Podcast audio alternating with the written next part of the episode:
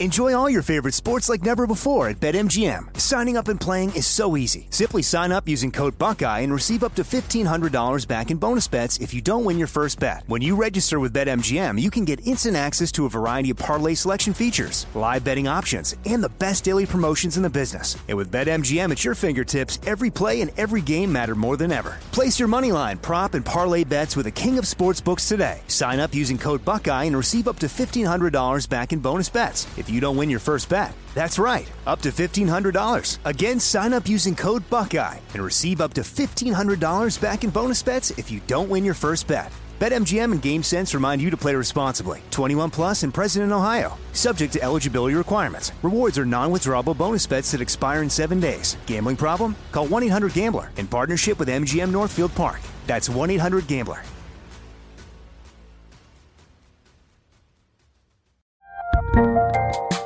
There's a lot happening these days. But I have just the thing to get you up to speed on what matters without taking too much of your time. The Seven from the Washington Post is a podcast that gives you the seven most important and interesting stories, and we always try to save room for something fun. You get it all in about seven minutes or less. I'm Hannah Jewell. I'll get you caught up with the seven every weekday. So follow the seven right now. You know you've got a comeback in you. When you take the next step, you're going to make it count for your career, for your family, for your life. You can earn a degree you're proud of with Purdue Global. Purdue Global is backed by Purdue University, one of the nation's most respected and innovative public universities. This is your chance. This is your opportunity. This is your comeback. Purdue Global, Purdue's online university for working adults. Start your comeback today at purdueglobal.edu. When you buy Kroger brand products, you feel like you're winning. That's because they offer proven quality at lower than low prices. In fact, we guarantee that you and your family will love how Kroger brand products taste, or you get your money back. So next time you're shopping for the family, look for delicious Kroger brand products because they'll make you all feel like you're winning. Shop now, in store, or online. Kroger, fresh for everyone.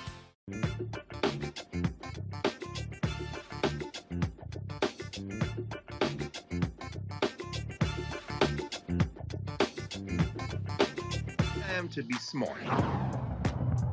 Roland Martin's doing this every day. Oh, no punches! Thank you, Roland Martin, for always giving voice to the issues. Look for Roland Martin in the whirlwind, to quote Marcus Garvey again. The video looks phenomenal, so I'm really excited to see it on my big screen. Support this man, Black Media. He makes sure that our stories are told. See, this difference between Black Star Network and Black owned media and something like CNN. I got to defer to the brilliance of Dr. Carr and to the brilliance of the Black Star Network. I am rolling with rolling all the way. Honored to be on a show that you own. A black man owns the show. Folks, Black Star Network is here. I'm real um, revolutionary right now. Like, wow, Roland was amazing on there. I love y'all. I can't commend you enough about this platform that you've created for us to be able to share who we are, what we're doing in the world, and the impact that we're having. Let's be smart. Bring your eyeballs home. You can't be black owned media and be scared.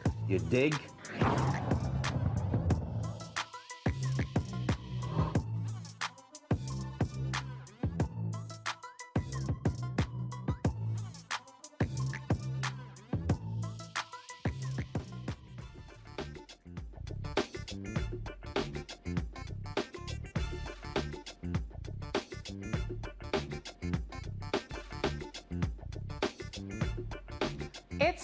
Thursday, April 21st, 2022. I'm Reese Colbert sitting in for Roland. Here's what's coming up on Roland Martin Unfiltered, streaming live on the Black Star Network. Florida Republicans passed a congressional map after a sit in protest by black lawmakers. That new map, backed by Republican Governor Ron DeSantis, gives the party a significant advantage in November's elections by eliminating two majority black districts. We have two Florida lawmakers who participated in today's protest and a voting rights activist on the show tonight. A Nevada state senator is giving up her state Senate seat. She's focused on becoming the next mayor of North Las Vegas. Pat Spearman will discuss why she's the best candidate for the job. What appears to be the arrest of a young black boy accused of stealing a bag of chips by Syracuse police is causing outrage and debate about how cops should treat children. It's taking two years, but a Connecticut state trooper faces manslaughter for killing a man after a high speed chase.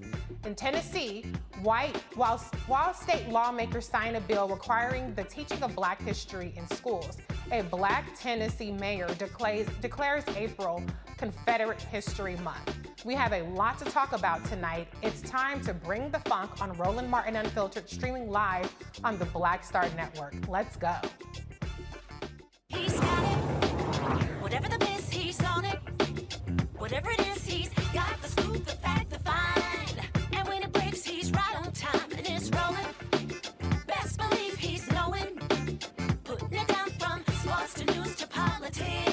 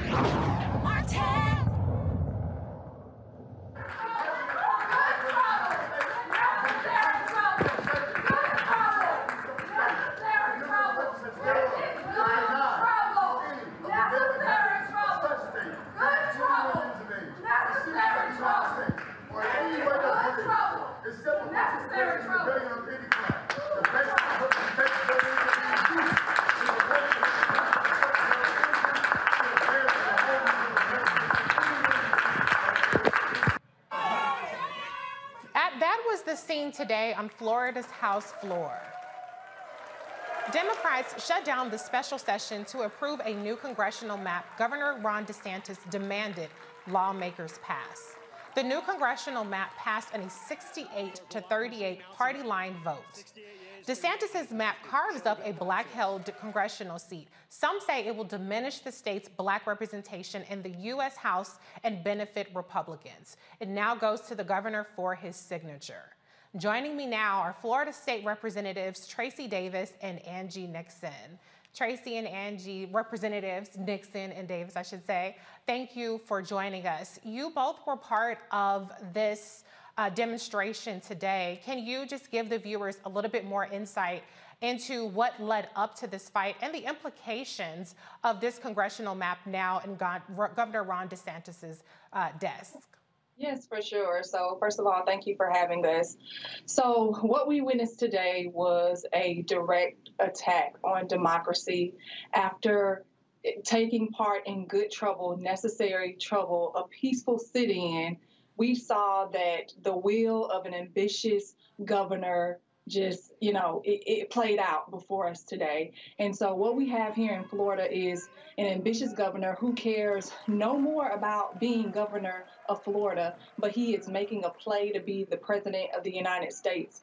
Governor DeSantis is a bully. And he is attacking black people, and he is doing it on the backs. he's doing it on the backs of all Floridians.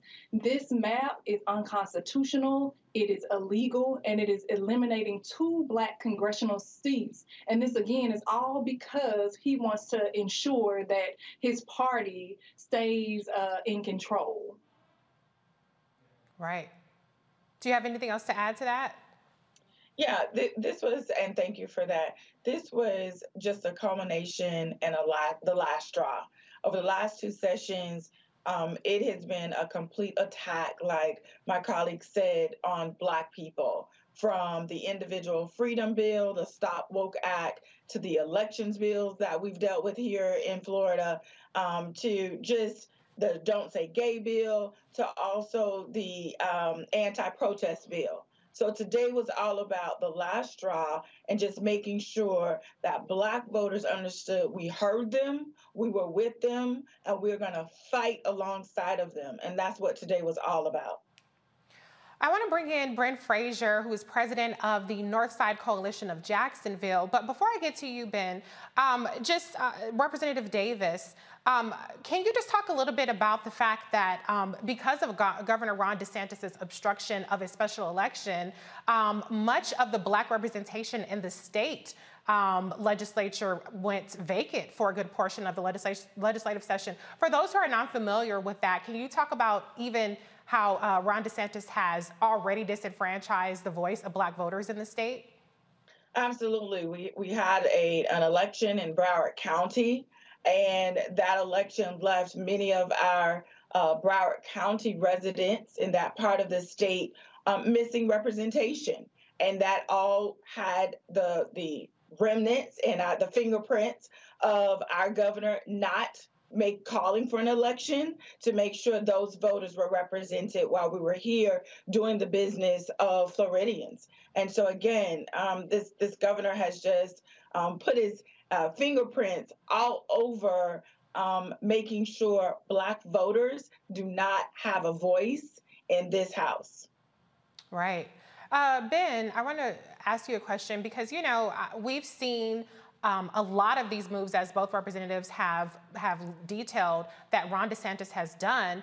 And it seems to me that while everybody's paying attention to the Disney uh, special district, there hasn't been enough attention um, on what's actually happening with this congressional map. Can you just talk about the importance of the demonstration that we saw from those who protested, including the representatives, this um, illegal uh, gerrymandered congressional map? Can you talk about how it's important to have protests, even if the end result feels like it's inevitable? Well, I should say first off that we are so very proud of these representatives. This was an unprecedented move, a direct action protest on the floor of the Florida House. This is the kind of bravery and the kind of courage that was symbolized by John Lewis when they crossed the Edmund Pettus Bridge. You understand that experts will tell you that this redistricting is about statistics numbers, metrics. But I'm here to tell you it is a lot more than that. This, in, effect, is uh, the story, the hard fought fight that we had about the right to vote, ancestors and activists who led us in this struggle through blood, sweat, and tears. And what we have with these representatives before you this evening is history. They have accepted the baton in the relay race of history, and I applaud them for that. Now, let's talk about where we are with regards to this particular district. We constitute 17% of the state's population, black folks, 3.3 million people. We call Florida home. But here's what you've got right now. We're only able to affect 7% of the congressional delegation. We got 28 members in all, mm-hmm. but 17% of the population, but we can only affect 7% of those who are on that congressional delegation. What this governor has done is clearly racist, unconstitutional. It is, in fact, anti black and, in the very least, racially uninformed. Most of us will simply call it like it is. It's just plain old racist. This governor is leading the state backwards to a time when racial injustice was the law of the land. The right to vote was the crown jewel of the civil rights struggle. We cannot allow this man to take that back. He appears to be hell bent on turning the hands of time back to Reconstruction and Jim Crowism. We've got to stand up, and I'm so happy to see that these representatives were bold and courageous in doing what they did today. Absolutely. I think that it's an incredibly bold and important move because there needs to be urgent attention paid to black representation in the state of uh, Florida. Uh, Representative Nixon, though, one of the things I noticed in the discussions, in particular with Republicans are trying to couch this as, is that it's actually discriminatory to take into account uh, black voters and the percentage of black voters in a particular district, and that itself is racial gerrymandering. What's your take, or can you just explain the, the the hypocrisy or the doublespeak that's happening to try to make it seem like what they're doing is actually less discriminatory than the the congressional maps prior?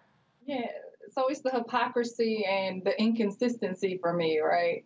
So they always change the rules to fit their narrative, always. And the fact that they're using the 14th Amendment, which allowed our ancestors to have the right to vote, now to use that against us is a huge slap in the face. Look, at the end of the day, I could not sit idly by. We could not sit idly by after hearing from Representative Thompson, Representative Hinson, two of our elders in this process who spoke about getting kicked and spat on, who had to drink out of colored water fountains, who got arrested for fighting for their right to vote we could not sit by and allow them to have to go through the same thing they went through years ago. It makes absolutely no sense that I'm fighting for the same things that my daughter's great grandmothers are fighting for. And I'm going to continue to push back. And again, everyone's talking about Disney. Let's let's be clear. The Disney issue is a real issue because it illustrates the fact that Governor DeSantis is a bully, and anyone that criticizes him or speaks out against him, they that he's going to attack them, right? And so, yes, that's a real issue, but it was a distraction. It was to distract everyone from the fact that half of our representation as black people is being eliminated and that is not right and it is unfair. And it just goes to show you if he if he was to win president of the united states which he's not and we won't let him this is going to show you exactly how he would govern us as president. And we do not want to go back to the wrong side of history. I refuse, like like Representative Hinson said on that floor today, I refuse to go back. Well, I hear that. And before he can get to president, he's on the ballot actually in the fall. Um, and so that's one way to stop them. And you also cannot gerrymander uh, the Senate. So, you know, there's a Senate seat that's up for uh, election this year. So hopefully the kinds of advocacy and the protests that you all are doing will draw attention to the fact that there are still races to be won um, in Florida and the implications continue to be incredibly great. Um, but I do want to bring in the panel on this, if we could keep you guys for a little bit longer. Uh, joining us, um, uh, per usual, um, on Thursdays is Dr. Carr, Department of African American Studies at Howard University.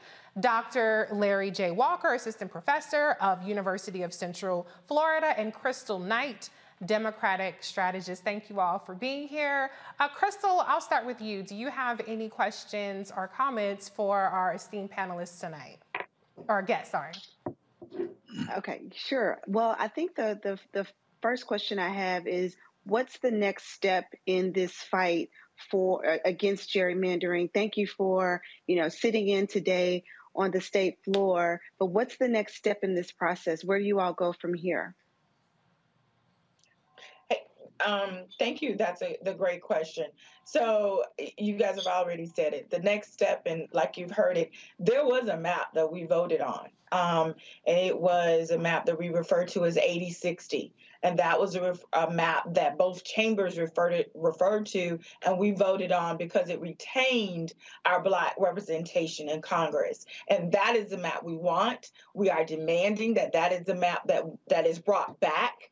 Um, but but other than that, we know we're dealing with a governor that's not pretty much going to listen to what we're doing, and that's why we were here today um, with the the peaceful protest. So we're hoping and encouraging our folks that the only way to get rid of this governor and stop his warpath on the attacks of black people is to make sure we are motivating people, encouraging them to get out and vote. That is the end result that is what immediately is the next step for us. And let's let's be clear, right? So after he signs this bill, after he signs these ma- these maps into law, there's going to to be lawsuits. Yes. And so Right. don't don't think for one second that that's not going to happen. But of course, you know, that takes time. And so we know folks are probably going to have to run on these maps. But when they run, we need to show up to the polls to Yeah. make sure they are not elected. And that is what we're going to do. We're going to have this is just really an opportunity for us to galvanize our base. Governor DeSantis has continually thrown out red meat to a base, which came in the form of unconstitutional, illegal laws. Listen, let's be clear. This was not the only illegal law and unconstitutional law that the governor uh, has pushed forward through this legislature. And so we're going to continue to highlight that and galvanize our base because I believe if we do that, that we will win. I think that there's also a need for us to recognize the grassroots campaign that we're going to have to wage. We must always remember that this is where it starts from. We must continue to agitate, as you did today. We must continue to educate, and we must continue to organize and mobilize. We've got to communicate with our folks at the ground level. We can make this happen, folks. Ours is a message not of fear, but of faith. We start here, but we're going to end up up there. We will rise. As the saying goes, the arc of the moral universe is long, but it bends towards justice. We must continue our struggle until victory is won. That is very inspiring words. Uh, I'm going to go to Dr. Carr. Do you have a comment or question for our guests? Yes, thank you, Reese, and and thank you all for waging the fight. Uh, with all due respect, uh, I don't look at uh, the cornpone governor of California, uh, of, uh, of Florida, as a bully. He's a punk. And so, that in mind, I mean, you know, bully has some strength. This punk needs to be dealt with as a punk. And, and and I'm saying that, and I guess I have a couple of questions. Number one, why is this man's uh, approval rating in the mid 50s in the state of Florida? And the other question is, you're absolutely right. As we know, it's going to go to court. Isn't there uh, an amendment, the uh, Fair Districts Amendment in the California? I'm sorry, I keep saying California in the Florida Constitution. Do you expect the Florida Supreme Court to uphold that uh, amendment as constitutional and thereby restore uh, the districts? And do you expect the Supreme Court, as you say, they're going after the 14th Amendment, to uphold these racist maps by the white nationalist party and, and the punk governor of Florida? Dr. Carr, that was a lot. In, that was a lot in that, but I'll, I'll try to I'll try to address the first one where you said he's a punk, and I think you know we agree, and so we think we thought today was time for us to stand up to this uh, punk that we uh, normally don't refer to as our governor. He's someone That's else's governor. so, so that's number one. Um, you also asked you, you are do we think the approval rating for this this governor? Um, we know Florida is is not uh, uh is not racial, right? It's not a blue state all the time. Florida is um The South. Florida is the South. People it is think a, South Beach, but it is the South. it is, it is a red state. South. Yeah, it's a red state. So it's it's it's Republican led, and so we are dealing with a Republican led legislature. So that's why his his approval rating is so high. But um, you know, everyone has to be knocked off that pedestal every once in a while, and that's what we intend to do. Um, and as far as the courts, um, we can we, we're not going to we know this is going to be litigated. We actually know this is going to be several lawsuits but the courts have not necessarily been friendly when it comes to um, a democratic outcome.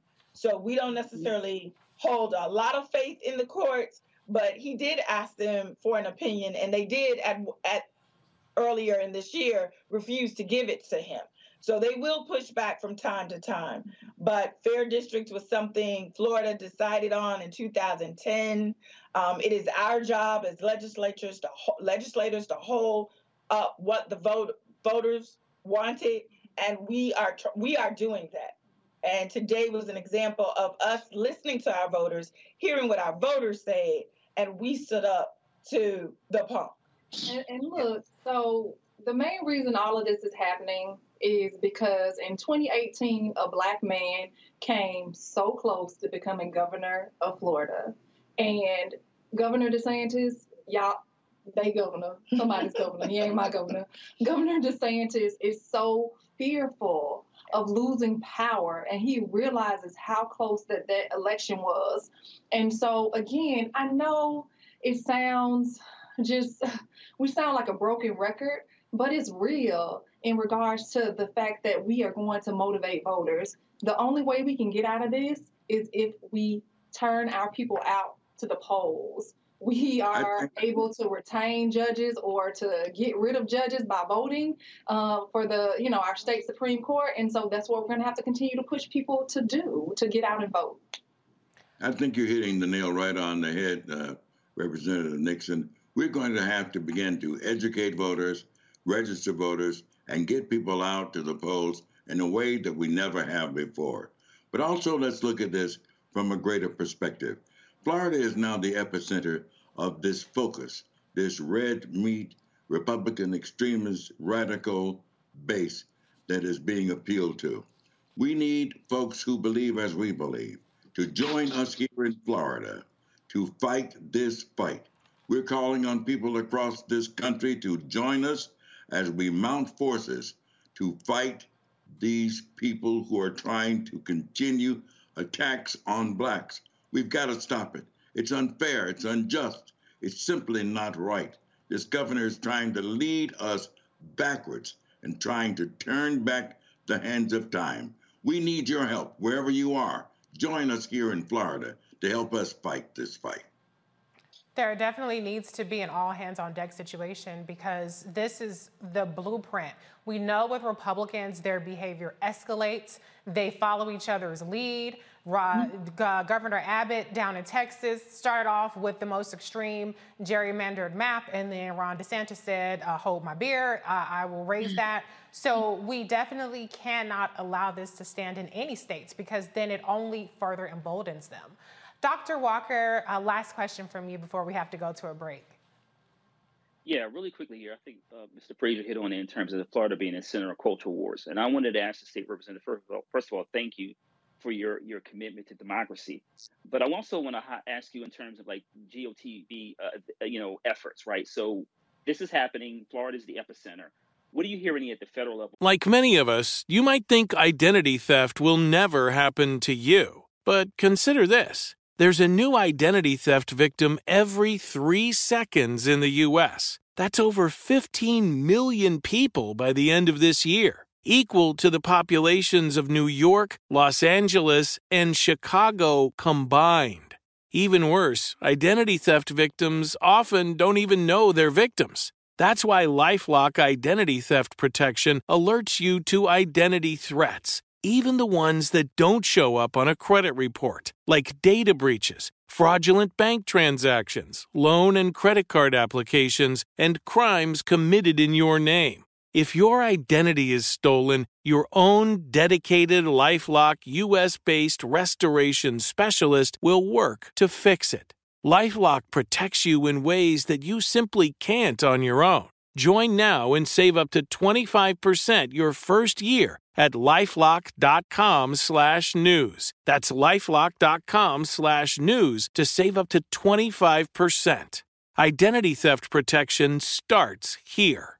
Enjoy all your favorite sports like never before at BetMGM. Signing up and playing is so easy. Simply sign up using code Buckeye and receive up to $1,500 back in bonus bets if you don't win your first bet. When you register with BetMGM, you can get instant access to a variety of parlay selection features, live betting options, and the best daily promotions in the business. And with BetMGM at your fingertips, every play and every game matter more than ever. Place your money line, prop, and parlay bets with the king of sportsbooks today. Sign up using code Buckeye and receive up to $1,500 back in bonus bets if you don't win your first bet. That's right, up to $1,500. Again, sign up using code Buckeye and receive up to $1,500 back in bonus bets if you don't win your first bet. BetMGM and GameSense remind you to play responsibly. 21 plus and present in Ohio. Subject to eligibility requirements. Rewards are non-withdrawable bonus bets that expire in seven days. Gambling problem? Call 1-800-GAMBLER in partnership with MGM Northfield Park. That's 1-800-GAMBLER.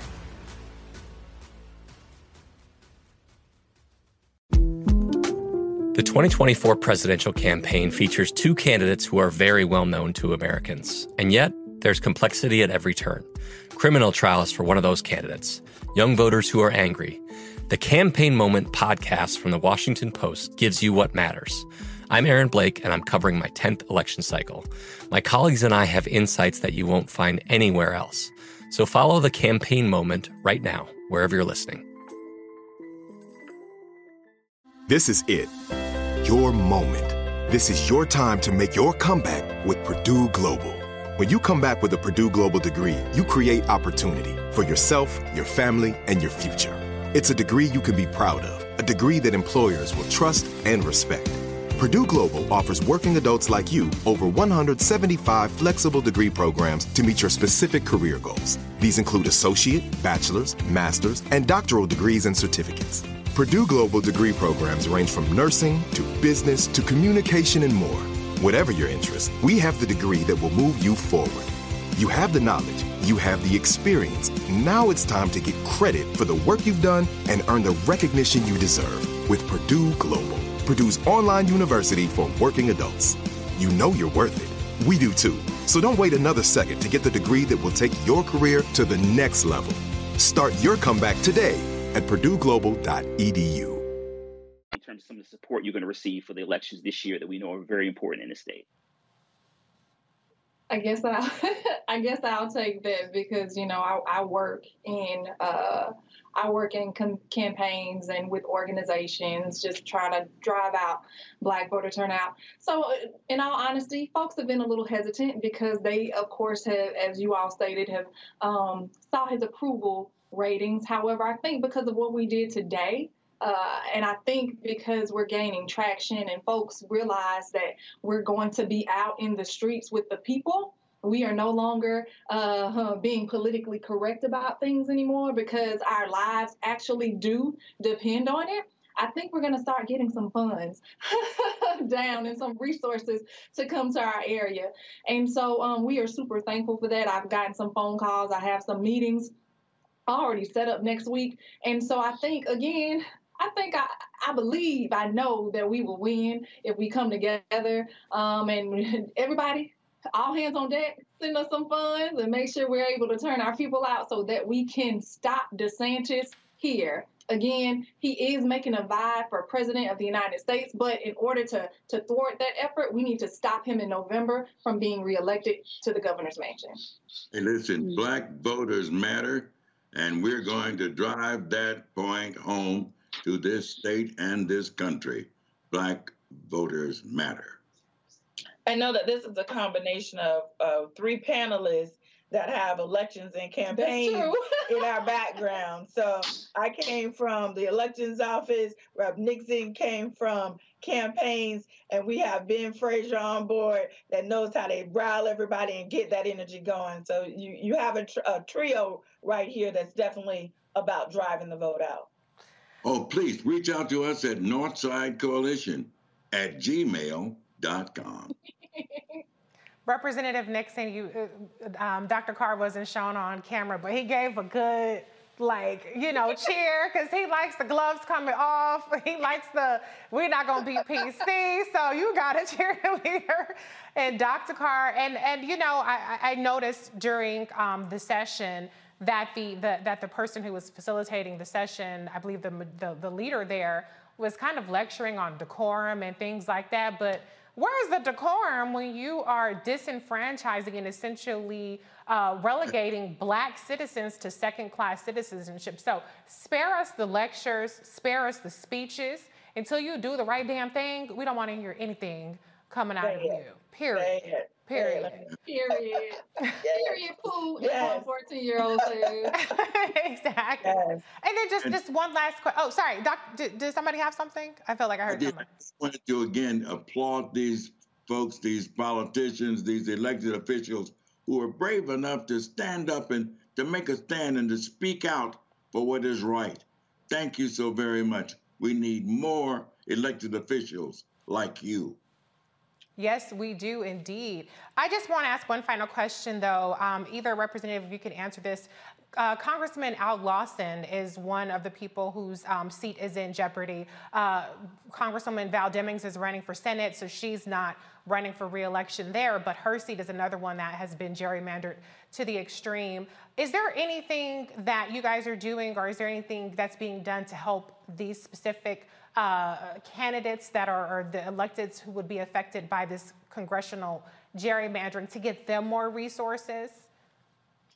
Well, we have been in contact with um, Congressman Lawson, and he's released a statement, but I think he's tried to stay um, in, a, in, a, median area because he doesn't want to talk about incumbency, right? Hmm. And he doesn't want to be accused of always being in front of the camera talking about incumbency because we are dealing with his his district. So as far as um, dealing with the district and um, talking with Congressman Lawson, we we are here with him. We're here to support him through this, and we're here to support any candidate that um, feels the need to um, attempt to run for this seat. I mean, again, it's candidates we need, and we need our voters up, out, educated, and voting. So we're here to support support him through this. That's right. As we continue this legal struggle, we simply will continue to rally, to march, to demonstrate, and to make clear our dissatisfaction with the racist policies, practices, and procedures that this governor is affecting here in the state of Florida. And you know, one thing will be great is to prove to Ron DeSantis and to these Republicans that you can gerrymander black folks out of districts to where white folks are the plurality or whatever, but black people can compete even if it's not a, a predominantly black district. So hopefully they'll be proven wrong that people like Al um, Lawson or whoever runs for the new district that's uh, Val, Val Deming's seat will be redistricted to. Hopefully they, that we can prove to them that they're to have to try even harder because we can still compete anyway, regardless of what kind of roadblocks they put up. So um, thank you all for being with us. Uh, ben Frazier, thank you so much for your advocacy. Uh, Representatives Davis and Nixon, thank you for your uh, fearless leadership today, along with all the folks who protested and drew attention to this that I don't think would have been there but for uh, the protest that you staged today. So thank you so much for thank being with you. us. Have a good one. You too. We have a lot more to talk about. You're watching. Uh-oh. You're watching Roland Martin Unfiltered on Black Star Network. We'll be right back.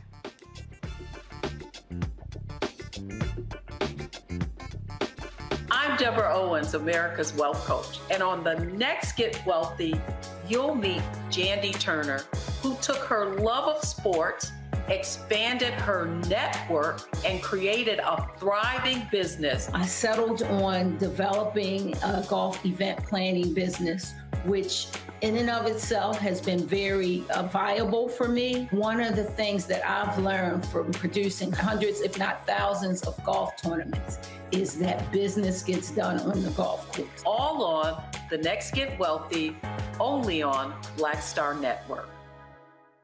Pull up a chair, take your seat. The Black Tape with me, Dr. Greg Carr, here on the Black Star Network.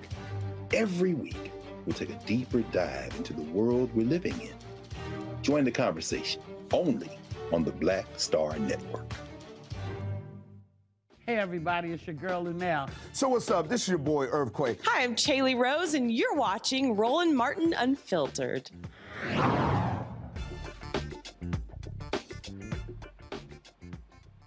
Midterm elections are approaching. Also on those ballots will be state and local government races. In Nevada, State Senator Pat Spearman is running to be the next mayor of North Las Vegas. Her platform consists of issues surrounding economic development, healthcare, and the LGBTQ community. She joins me now from Las Vegas. Welcome to the Roland Martin Unfiltered Show, Rep- uh, Senator Spearman. Thank you for being here with us tonight.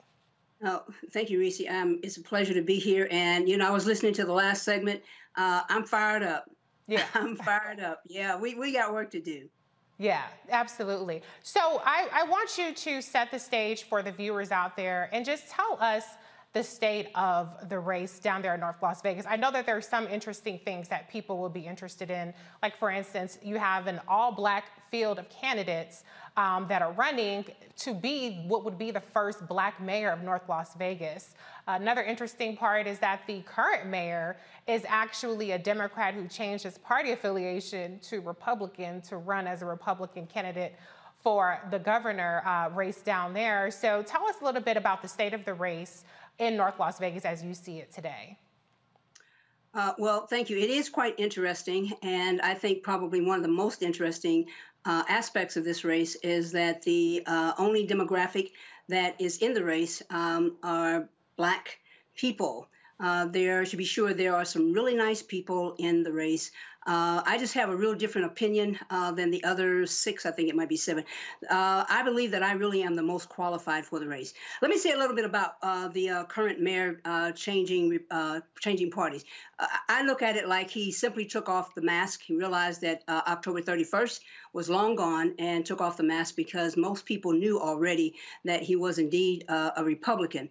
As a matter of fact, he is the one that was in the seat that I won outright in 2012. And Democrats rallied around my candidacy then because they wanted, quote, a real Democrat to represent them. Uh, the race that we have now ha- is myself. Uh, there is a city councilwoman who's in the race. There are a couple of veterans. Uh, and then there's uh, someone who is an entrepreneur.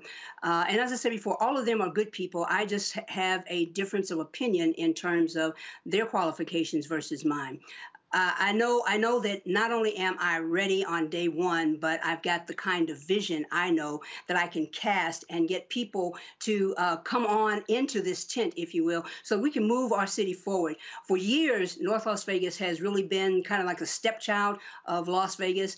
Uh, there are more than 40%, 42, 43% of the households here who are either service workers or members of some type of a union. Yet, when you look at what happened during COVID, uh, North Las Vegas residents were hit really, really hard. And there have been some opportunities to help uh, the people who lost their jobs, who were downsized, people who are losing their homes, people who can't pay the rent, all of those sorts of things. There have been some opportunities to do that, uh, but the current administration has chosen not to. And, and recently, not only have they chosen not to do something in COVID, uh, but there is a real issue with one of our historically black communities. It is a community that was established when uh, segregation was here in Las Vegas, and that is Windsor Park. I, I was ha- had an opportunity to walk and talk to those people who over there, to the residents over there. They simply want to hang on to their homes. These are people who who live in the house that their grandparents bought. These are people who live in the house that their great uh, uncle or aunt bought. These are the people who look out across the street and they see this is the street where they they had their Easter egg hunt. That's where they played stickball, all those sorts of things. And what has been happening is that the city has determined that they will they want to use Windsor Park a current neighborhood. They want to use that and turn it into a light industrial uh, uh, zoning. And the people there do not want that. And this has been happening for years, for years. Uh, Senator Dina Neal, one of my colleagues, God bless her, she is, uh, you know, I tell people she's probably the only one that I know that can go to a knife fight with seven rubber bands and still win the fight. Uh, but she's been fighting for the for the uh, people of, of Windsor Park for a long, long time. And she made me aware of it sometime last year. This has been going on a long time. There has been benign neglect. There are homes that have literally fallen apart. They there's street lights that are out. Uh, there was trash in the streets that the city never removed. There uh, are, are, graffiti. There's graffiti on the walls, et cetera, et cetera. Yeah, I mean, just you just go on and name it. Yeah. Historically yeah. black uh, neighborhood, and now the city wants to close it down. I hope that some of your viewers are listening, and I really hope that they will begin to have some type of a campaign to help the people of Windsor Park save their neighborhood. And and and if they will do that, I believe we can make a statement not just to this current administration, but to future administrations. Look, take your hands off of our history. It's not about the money that you plan to offer us; it's about the memories. These are people who worked hard to get the homes that they have, and I'll be doggone if you're going to just come in in and say, we're going to erase you and we're going to put up light industrial, whatever that means, whatever that means. Yeah. I, am sorry, I'm, I'm on a soapbox because I, I really feel bad. I feel poorly for the people because right now they have no voice. The person who should be representing them has said nothing, has said nothing. As a matter of fact, has, has, has been by default, has been complicit in her complacency. And does that person happen to be somebody that's one of your competitors, or how does every how does how does your position in terms of supporting Windsor Park, this historically black neighborhood, um, track with with with your uh, opponents in this race? I, I, I will say this: um, if you show me what you've already done, I'll know what you're getting ready to do. Hmm. And if you have neglected the neighborhoods, the historically black neighborhoods that are in your ward, if you've already done that, why should we turn the keys to the city over to you so that you can do that in mass? And that's all I'll say about that. Okay. Noted. That's a valid point. You know, when you're talking about, um, you know, issues of economic development, to your point, that can be a double-edged sword, particularly for black neighborhoods, because they like to bring in economic development, but sometimes it's at the expense of the property values, sometimes taking over the properties, uh, whether it's infrastructure or any number of things. Can you talk a little bit about your economic development or your economic priorities for the city of North Las Vegas, and how does that take into account issues of equity for its citizens? So, North Las Vegas is the only city in uh, southern Nevada that is not landlocked. We have um, several hundred acres that have been undeveloped. Uh, there is a part of the acreage that is just north of the uh, city uh, called Apex. Economic development for me means to diversify using apex, using the land that is already there, not going in and tearing down neighborhoods. We have a uh, we have a company, Air Liquide, which is a hydrogen fuel cell company. They're headquartered in Paris. They're already out there. We have Nuro, which is a uh, an artificial intelligence company that uh, I'm sure the people who are in Houston, I know that you've seen that. So we have an opportunity here to look at an ecosystem, an economic development ecosystem. Those plants are already here. But here's what I intend to do as mayor. I want to look at those other industries that are on the periphery and invite them to come. And, and listen, Reese, I'm not just talking about it, I've been about it. Mm-hmm. I can pick up the phone and I can call people that I've met while I've been in the Senate in uh, from from the uh, from national to international. I can pick up the phone and I can call people who I've worked with when I worked on my doctoral degree and my my research was in global energy policy. So I'm not just talking about something that's out there and we can never we can never attain it. I'm talking about something that I know that we can have. And so neighborhoods that have been neglected will once again be respected because we're not going to go in there and tear them down.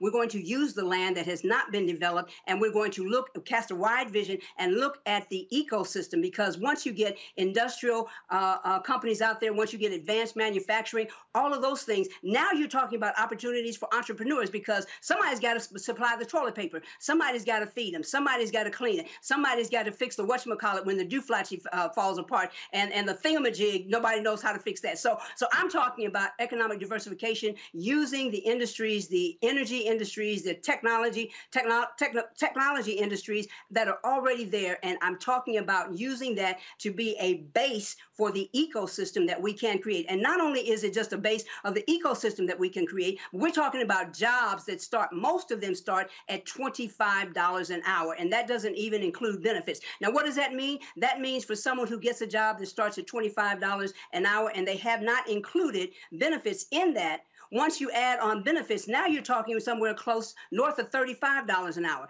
That's one of the things that the people here in North Las Vegas crave. That's one of the things that they deserve. And I believe that within within the Spearman administration, I believe that we can do that. And it's not just about me doing it, it's about me gathering everybody together and saying, This is the basis of the vision. Will you come and help me fill it out? Will you come and help us make sure that we have hit every corner, every cranny, every we we want every voice, every person, every neighborhood involved in this. And this, make no mistake about it, is an election of transformation. Yes, the very next mayor will be black, but black is not the only thing that we ought to be looking at. We ought to be looking at the person who is most qualified, the person who's already done the job, the person who comes with the receipts. And oh, by the way, it's not just the receipts. I bring the cash register with me too. And so we're talking about someone who on day one can get in that seat and sit there and make sure that we move forward. Now, now, Risa, let me let me say this because I, I was listening to the panel before me,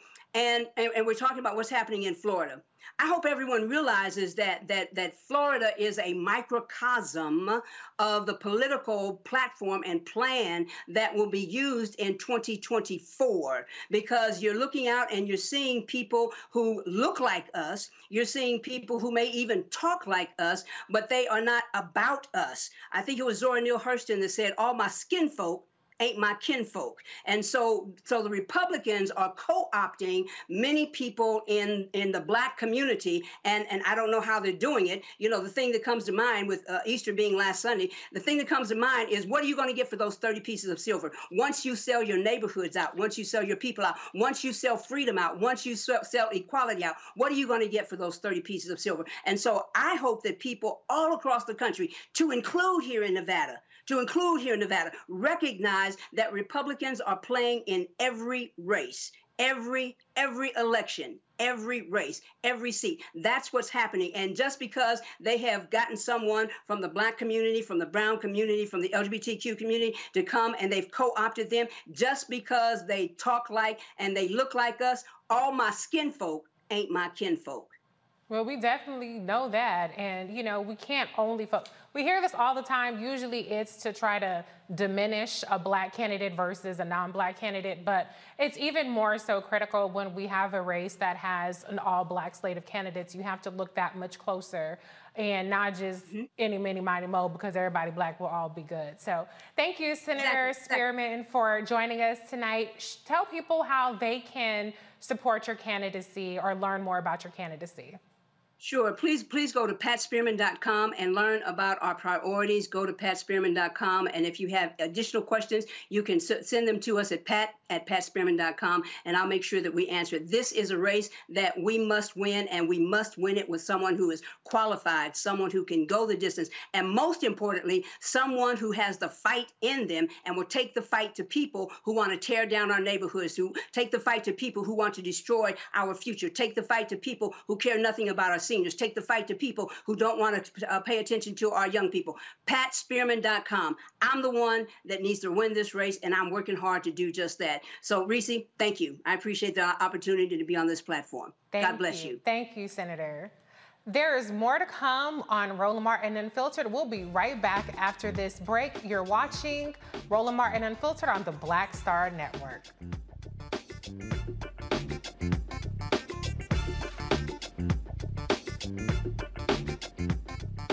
I'm Dr. Jackie, and on a next A Balanced Life, it takes a village to raise a child, and truer words have never been spoken. If you're raising a child, you know that it's a blessed challenge like no other. Even more so if your child has a disability. We'll talk to parents, and our expert panelists about the best way forward for your child to help you maintain your own sanity on a next A Balanced Life with Dr. Jackie on Black Star Network. We're all impacted by the culture, whether we know it or not. From politics to music and entertainment, it's a huge part of our lives, and we're going to talk about it every day right here on The Culture with me, Faraji Muhammad, only on the Black Star Network. Hey, I'm Arnez J. Black TV does matter, dang it. Hey, what's up, y'all? It's your boy Jacob Lattimore, and you're now watching Roland Martin right now. Eee. Stay woke.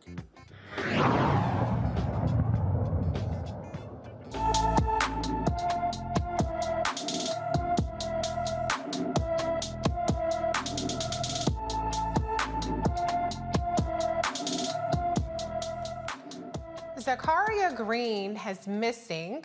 She is 5'2", she weighs 135 pounds, her hair is black, eye color is brown. She's missing from Los Angeles, California, and she's been missing since September 9, 2021. The 18-year-old Los Angeles native um, I already read all that information. So um, if you have any information about Zakaria Green, you should call the Los Angeles Police Department at 877 275 5273. A viral video sparks public outrage showing Syracuse police seemingly arresting a young black boy for allegedly stealing a bag of chips. Take a look. What is y'all doing? What are y'all doing? What is y'all doing? Guess.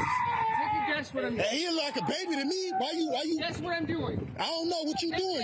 I just see you snatching him You off the. don't know. So what? So what's going on then?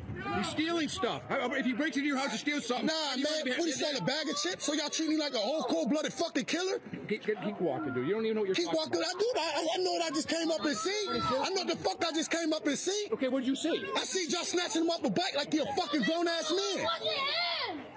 Ain't he saying it wasn't him? Fuck is y'all doing? Crazy. How old is he? 10 years Fuck is y'all talking about, That's, man? against, that's against the law. Fuck is y'all doing? old, you cannot put that. What is y'all doing? Take the fucking chips. If he stole some chips, I'll pay for them. I'll pay for them. You don't even know where he lives.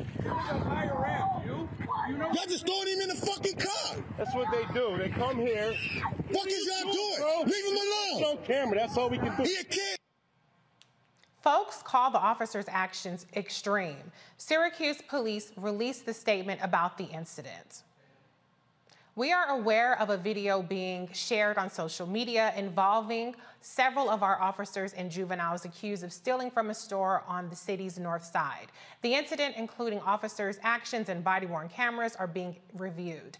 There is some misinformation involving the case. The juvenile suspected of larceny was not placed in handcuffs. He was placed on in the rear of a patrol unit where he was directly brought home. Officers met with the child's father and no charges were filed. I'm going to bring in the panel on this one. And before I say, you know, the language in this statement is troubling. And it just shows the criminalization stance, posture they're taking towards a child, towards a child, larceny, and referring to handcuffs. And well, they weren't, he wasn't handcuffed. So fucking what? You had this little boy who was hysterical, crying with his arms behind. I've had my arms pinned up behind my back by a cop before, okay? And I woke up the next day and my wrists were uh, very much swollen and, and, and, and, and injured. And so this whole notion that just because they didn't handcuff the boy, that that's okay. No, the hell it is not okay. So there's just problematic language in this statement beyond even just what we saw with our own two eyes. Crystal, I'm to start with you. What is your reaction to? Enjoy all your favorite sports like never before at BetMGM. Signing up and playing is so easy. Simply sign up using code Buckeye and receive up to $1,500 back in bonus bets if you don't win your first bet. When you register with BetMGM, you can get instant access to a variety of parlay selection features, live betting options, and the best daily promotions in the business. And with BetMGM at your fingertips, every play and every game matter more than ever. Place your moneyline, prop, and parlay bets with the king of sportsbooks today. Sign up using code Buckeye and receive up to $1,500 back in bonus bets if you don't win your first bet. That's right, up to $1,500. Again, sign up using code Buckeye and receive up to $1,500 back in bonus bets if you don't win your first bet. BetMGM and GameSense remind you to play responsibly. 21 plus and present in Ohio. Subject to eligibility requirements. Rewards are non-withdrawable bonus bets that expire in seven days. Gambling problem? Call 1-800-GAMBLER in partnership with MGM Northfield Park. That's 1-800-GAMBLER. I bet you're smart. Yeah, and you like to hold your own in the group chat. We can help you drop even more knowledge. My name is Martine Powers.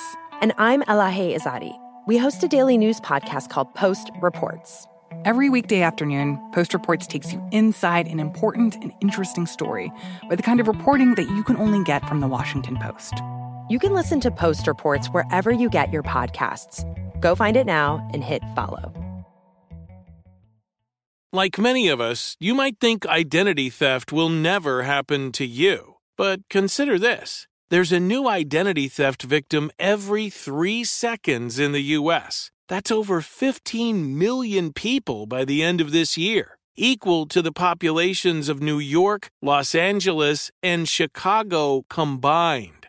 Even worse, identity theft victims often don't even know they're victims. That's why Lifelock Identity Theft Protection alerts you to identity threats, even the ones that don't show up on a credit report, like data breaches, fraudulent bank transactions, loan and credit card applications, and crimes committed in your name. If your identity is stolen, your own dedicated Lifelock US based restoration specialist will work to fix it.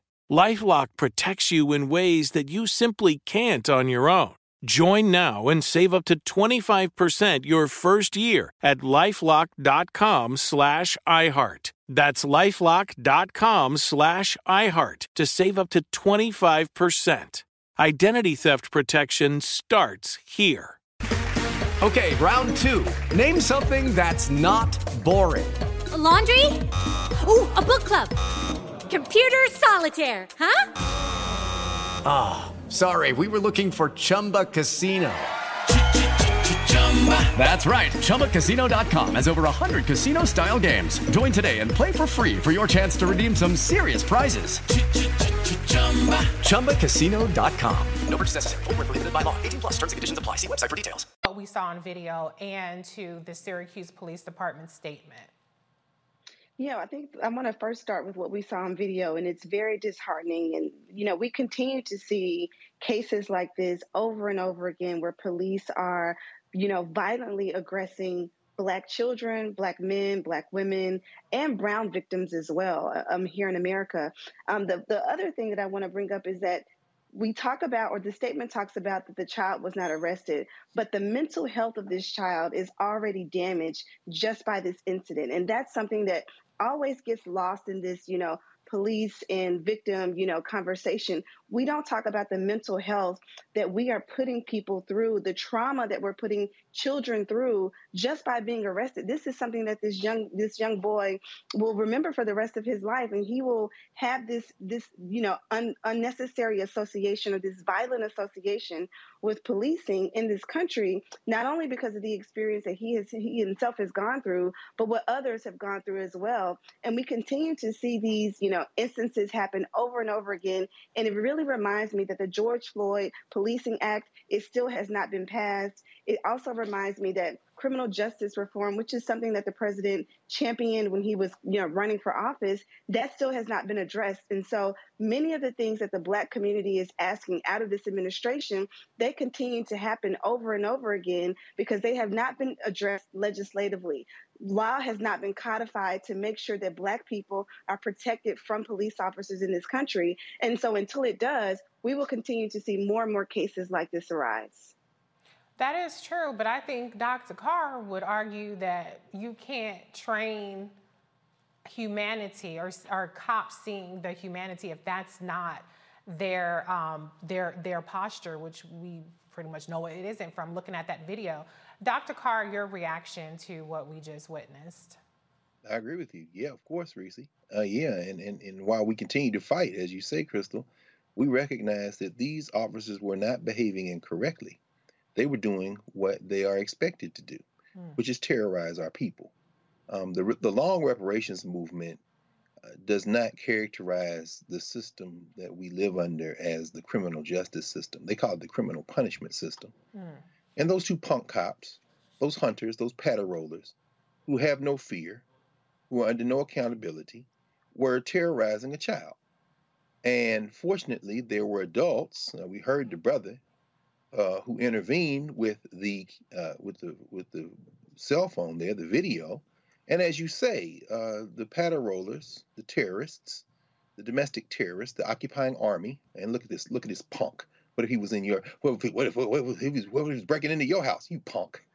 You punk. You you you you're right along with Andrew DeSantis. All you white nationalists, you just don't have a hood. In fact, your your KKK hood is your little punk ass uh, knit cap and with your with your you know whatever drugs you've taken to pump yourself up in the gym in between your shifts but they uh, the response of the police department is to be expected uh, this was n- this is nothing they had to draft in other words we know uh, it's almost as if in fact they have a stock book mm-hmm. so the first reaction is this is incomplete uh, this doesn't tell the whole story. Mm-hmm. And then they try to act as if their criminal behavior wasn't criminal behavior. He wasn't handcuffed, he was detained. Mm-hmm. See, the only time this is going to stop is when you put your hands on a child and then you perhaps don't have hands. Mm.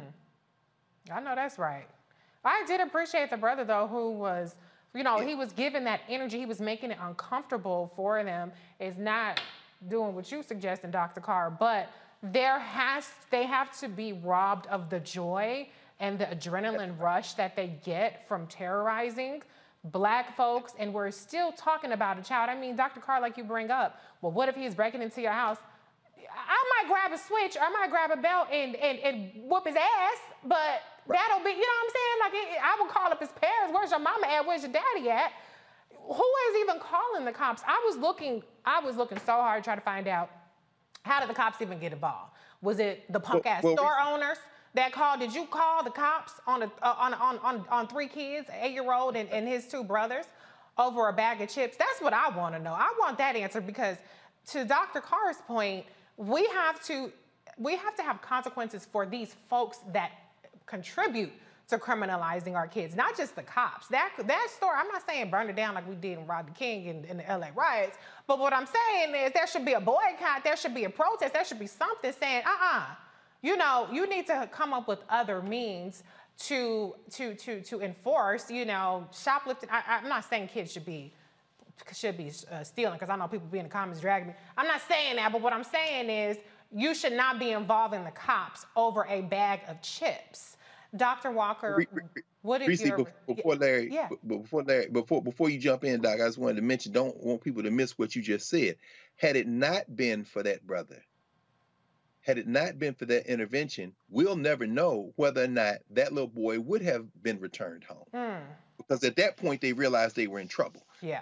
So we don't know what would have happened had he not intervened. So in some ways, we, we he probably did alter the outcome just by doing what you said he did. That's right. You're absolutely right because we saw a boy who was obviously hysterical, but he was alive when he got in that cop car. He saw the gentleman saw him get, uh, you know, ripped off the bike. He said chips flew everywhere. You didn't see no guns, you didn't see no knife, you know, because they try to pull all that shit out, try to make it seem like my life was threatened and this, that, and the other. So to your point, Dr. Carr, absolutely, that could have saved that young boy's life. And I hate to even think about that as a as a scenario, but you're right.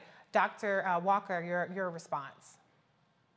Yeah, so Reese, you know, this is part of a larger issue how black people are dehumanized, right? So we talk about, you know, uh, TV, movies, etc., you know, music videos. Black folks are, are dehumanized. And so we would talk about the language they use, larceny, in the in the, in the press release. And so we also talk about the criminalization and trauma, how black males and uh, black folks in general are traumatized. Mm-hmm. This young brother has been criminalized at an early age over we assuming it's a bag of chips. You heard the brother say that he would pay for the bag of chips. But we, like I said, we need to have a broader discussion about just how how society abuse abuse black folks. Mm-hmm. We see also that a lot of research out there shows that black children are seen older than they really are when it comes to general society. And that's another added issue that black children have to deal with. They're seen older than they really are. So to snatch up this young brother off a bicycle, who's a child, than my child, or anyone else in this panel, right? Uh, so to snatch him off a bike and treat him like that, he criminalized him at an early age. And once again, this is a part of the larger issue of how black folks are viewed in our society.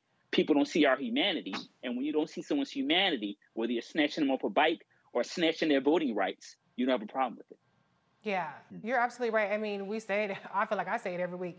If Dr. Carr doesn't say it, they have a no humans involved approach to policing black people, including children. I mean, this is part of the reasons why I'm not saying people can feel how they feel about defund the police, but one of the, you know, uh, initiatives of defund the police is to change out uh, police officers from schools because to your point dr walker they tend to over police black kids think of them as adults and abuse them in a way. I mean we've seen this because this this guy just so happened to be walking down the street but this kinds of stuff is happening in schools everywhere and they're labeling kids as troubled kids or disruptive or whatever the situation may be. So we have to really do better by our children before we move on to the next story, Crystal, I just want to go to you because there was one specific word in, in this police statement that really pissed me off.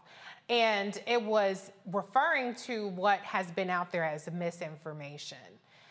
Mm-hmm. I am adamantly opposed to misinformation. I am, you know, I've spent so much time combating it. What we saw was not misinformation. We saw it with our own two eyes what this little boy was subjected to, which is unconscionable knowing that the accusation was that he uh, he he had a bag of chips allegedly. That may not have even been Right. true. Um, Can you just talk about and uh, Dr. Carr also mentioned this a little bit, just the way now that you know words like misinformation or you know how he said earlier you know well what happened before or what happened after are really being used to undermine accountability for these police officers Absolutely. So what we know right now, uh, based upon the case that we or the video that we saw, um, we know that the police officers um, roughly handled this child. They they were very aggressive. They were also very um, terrorizing and traumatizing to this young child. Um, one of the things that we've seen police departments do across the country, they are co-opting the language of activists, right? So they're co-opting this this this whole notion of misinformation and disinformation because it sounds good, it's catchy, it's the the smart thing and the, the the savvy thing to say right now. But there's no misinformation or disinformation in what a video has shown. And so what they're essentially saying is, are you telling me that my eyes are lying based upon the video that I saw? And so we continue to see police op- or police departments do this because they're protecting the blue. That's one of the things that's embedded deep into the culture um, of policing in this country is that they protect their own. And even when they're wrong, they tell you that something is right or something is wrong to make you believe over and over again that what you saw wasn't true. And so we've seen this happen throughout history. We saw we, we saw this happen in 2020 with the big lie. If you continue to repeat something, if you continue to state something over and over again, people will begin to question, well, did I really see what I saw? Is it really true what that thing is? And so that's why they use that term and it's it's no coincidence that they use it. They're using it on purpose because it's a language that we are hearing activists and people who are quote unquote progressive use about misinformation and disinformation. They're now just using it against against, you know, something that was illegal that they did. You're absolutely right. I think that's such a good point about how they are co opting the language. You're co opting the language of activism. So you're hearing what they're saying, but you ain't doing a damn thing better and what they're demanding. So they need to work on that part. But let's let's move on to our next story. In Connecticut, um, a sorry. In Connecticut, a state trooper is charged with manslaughter for the 2020 fatal shooting of a black man. Trooper Brian North turned himself in to the state inspector general Tuesday night. North fatally shot Mubarak Soulemane in January 2020 after a high speed chase. Soulemane was still in the driver's seat when he was shot. North posted a $50,000 bail, was placed on paid administrative leave, and his police powers were suspended. The Inspector General's officer's report said the shooting was not justified, even though North had told officials that he feared Solomon would attack other officers with a knife. In Ohio, a former police chief pleads guilty to trafficking machine guns. Dorian LaCourse pleaded, entered a plea, new plea agreement to three charges conspiracy, making false statements in records, and making false statements to the ATF.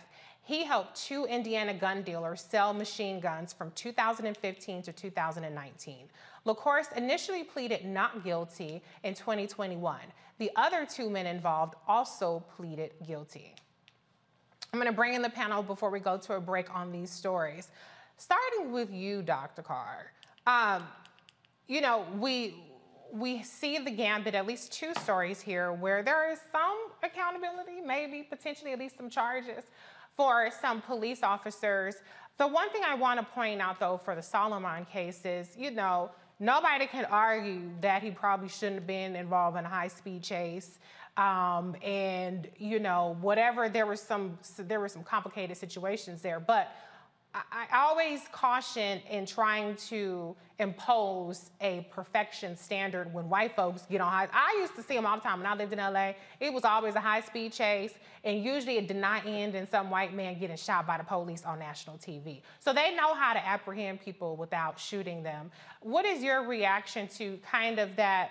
Um, the fact that yeah, he shouldn't have been a high speed chase, but a doctor, I mean, Reverend Al Sharpton said it best that means he should have been on trial for a high speed chase, not, you know, executed. That's absolutely right. Well, Reese, I think you've articulated very succinctly and cleanly the standard by which we can measure progress. Would this have happened if the person had been white? It's very simple. And, and you're absolutely right. I mean, I think about young people, like my students, and you know, the young people who scour the internet and post video after video on social media of belligerent whites in full-blown fistfights with Mm. police. And and you know, underscoring the point that you raised. I mean, this young man should be alive. Brian North got two more years of paychecks, and who knows whether he will be convicted. And in the case, of course, with the, the Ohio police chief and these two Indiana gun dealers, I mean, we live in a society that uh, not only tries to humanize the police, but celebrates them as the most human. Mm. And all you have to do to test that is to look at any network television evening with police procedural dramas. They're doing the best they can. They're really humane. Yeah. These cats are straight up selling guns across state lines. Now, to use your to use your model, make that two black Indiana gun dealers and a Mm. black O- Ohio police chief, and see how quickly they would have been snatched up and put under the jail. So I think you've already framed it. Just switch the races and play out how it might play. And I think that there's the answer. You framed it for us. Yeah, Dr. Walker, speaking of, you know, the fact that they were trafficking, these officers were trafficking guns.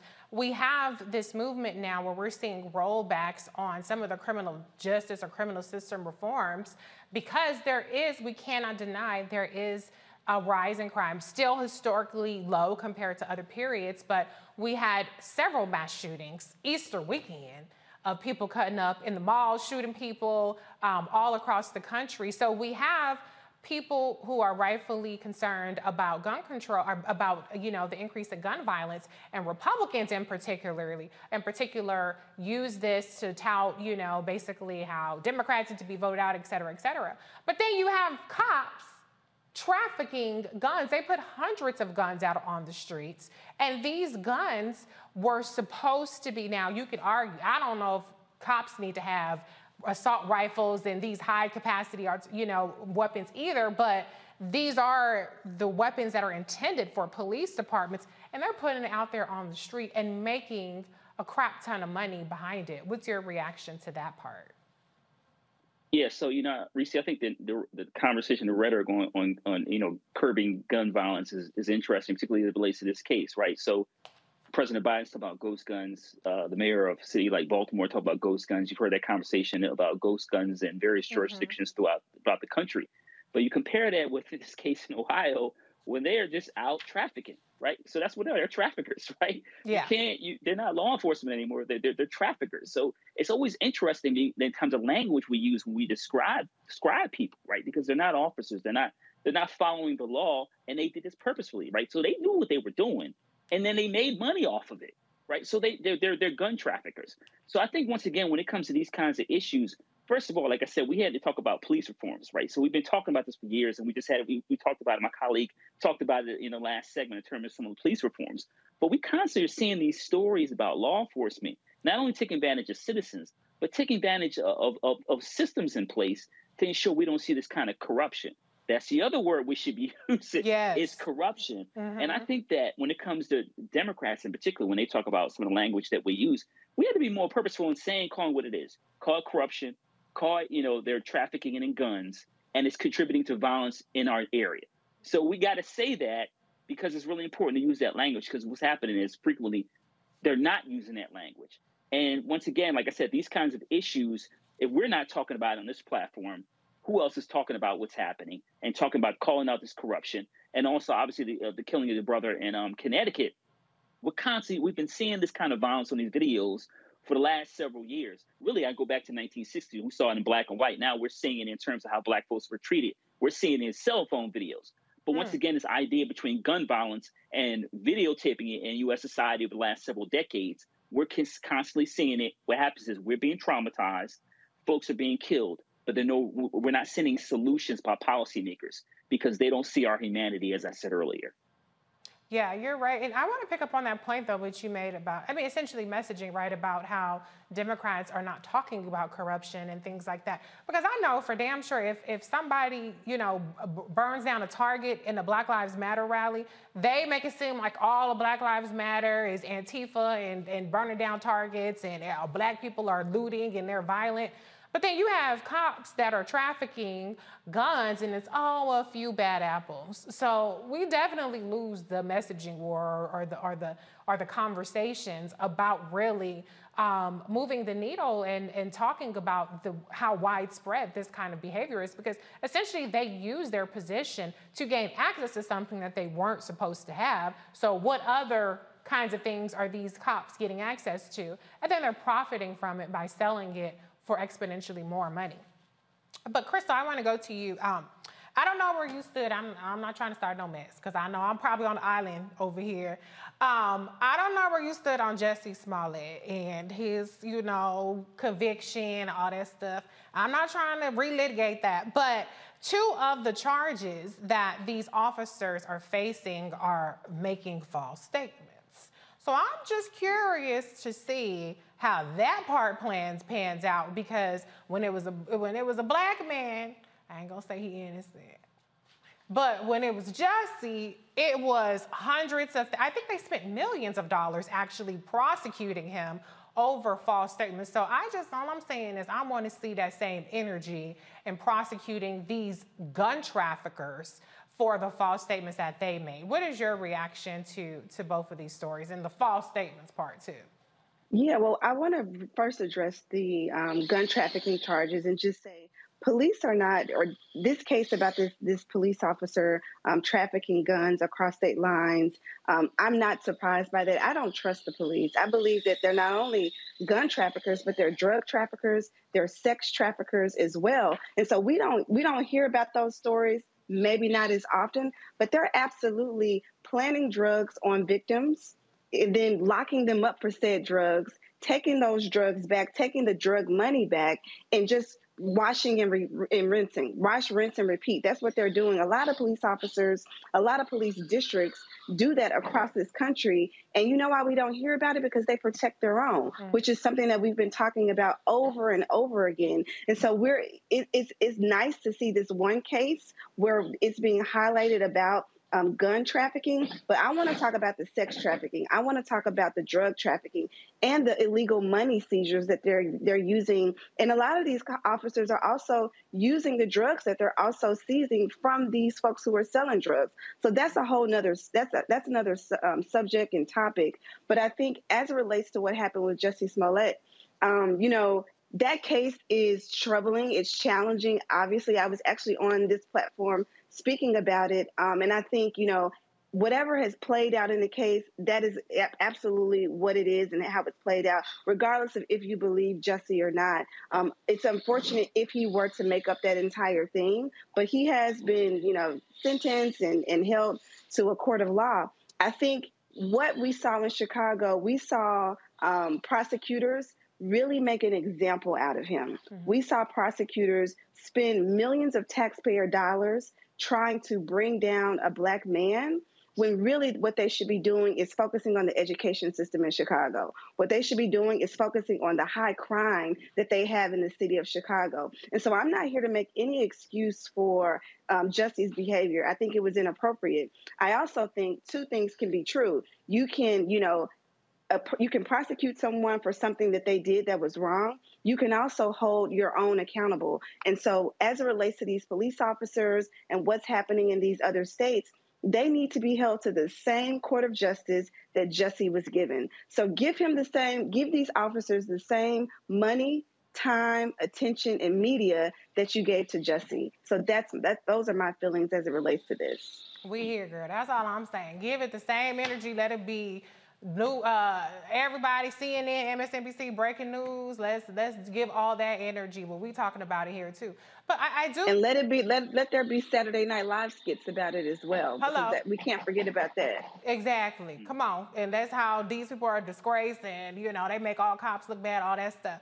But but before we go to the break, I just want to absolutely highlight the fact that you're talking about sex trafficking and drug trafficking. And these are real things. And in Chicago, they had black sites where they were having illegal interrogations. The problem though is who's gonna investigate the cops? Because even it seems like at the federal level, they too busy looking at uh, Marilyn Mosby's 401k. They looking at Brian Benjamin, little 5,000, 10, however much he money. I'm not saying, I'm not saying let black people get away with stuff. I'm not saying that. But what I'm saying is there are actual real abuses of power, corruption, as Dr. Walker pointed out, that are going untouched. And it's having real implications in terms of the violence and the degradation of our communities because they get free reign. With that said, we're going to go to a break. You're watching Roland Martin Unfiltered on the Black Star Network. We'll be right back.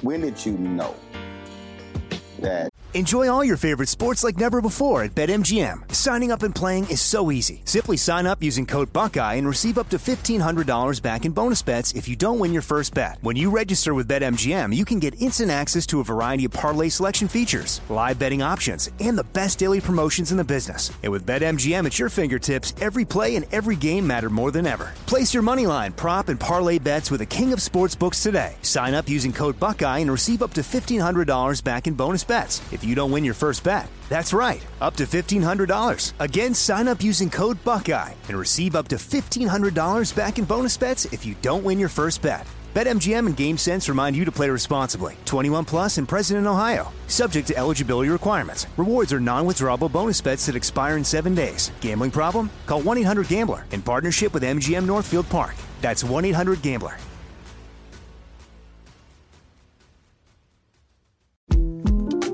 The 2024 presidential campaign features two candidates who are very well known to Americans. And yet, there's complexity at every turn. Criminal trials for one of those candidates, young voters who are angry. The Campaign Moment podcast from the Washington Post gives you what matters. I'm Aaron Blake, and I'm covering my 10th election cycle. My colleagues and I have insights that you won't find anywhere else. So follow the Campaign Moment right now, wherever you're listening. This is it. Your moment. This is your time to make your comeback with Purdue Global. When you come back with a Purdue Global degree, you create opportunity for yourself, your family, and your future.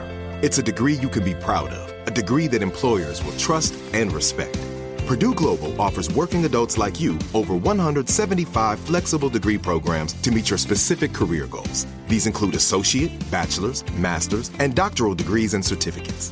Purdue Global degree programs range from nursing to business to communication and more. Whatever your interest, we have the degree that will move you forward. You have the knowledge, you have the experience. Now it's time to get credit for the work you've done and earn the recognition you deserve with Purdue Global, Purdue's online university for working adults. You know you're worth it. We do too. So don't wait another second to get the degree that will take your career to the next level. Start your comeback today at purdueglobal.edu. Hello, it is Ryan, and I was on a flight the other day playing one of my favorite social spin slot games on chumbacasino.com. I looked over the person sitting next to me, and you know what they were doing? They were also playing Chumba Casino. Coincidence? I think not. Everybody's loving having fun with it. Chumba Casino is home to hundreds of casino style games that you can play for free anytime, anywhere, even at 30,000 feet. So sign up now at chumbacasino.com to claim your free welcome bonus. That's chumbacasino.com and live the Chumba life. No purchase necessary. VGW Group. Void were prohibited by law. See terms and conditions. 18 plus. this is what I wanted. I think right after high school, because in high school I was in all the plays, but I was always funny. Mm. But I know nobody would pay me for it, you know. And then I saw Eddie Murphy. This was like 84 when I saw Eddie Murphy. Eddie Murphy was the hottest thing in the whole wide world, not just comedy. But anyway, he saved Saturday Night Live. If he hadn't started in that, that show would be gone. He uh, he had done 48 hours, trading places. His first Beverly Hills Cop could wear the hell out of a red leather suit, and he wasn't but 23 years old. He was rich enough to pee cream, and he got all that telling jokes. I said, shit, I've been funny my whole life. I didn't know people give you money like that, so I went and got some Redd Foxx albums. I went down to my mama's basement where I was living anyway, and I stood in that mirror and played them albums and them jokes until I could tell them like they was mad. Wow. And that started me doing jokes. And then I went and did comedy in the street. I was standing on State Street, tell jokes and pass my hat. And white folks would come up and just hand me money. And I liked it.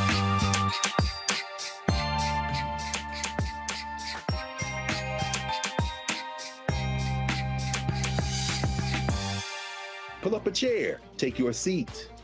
The Black Tape with me, Dr. Greg Carr, here on the Black Star Network. Every week, we'll take a deeper dive into the world we're living in. Join the conversation only on the Black Star Network. Hi, I'm Eric Nolan. I'm Shantae Moore. Hi, my name is Latoya Luckett, and you're watching Roland Martin Unfiltered.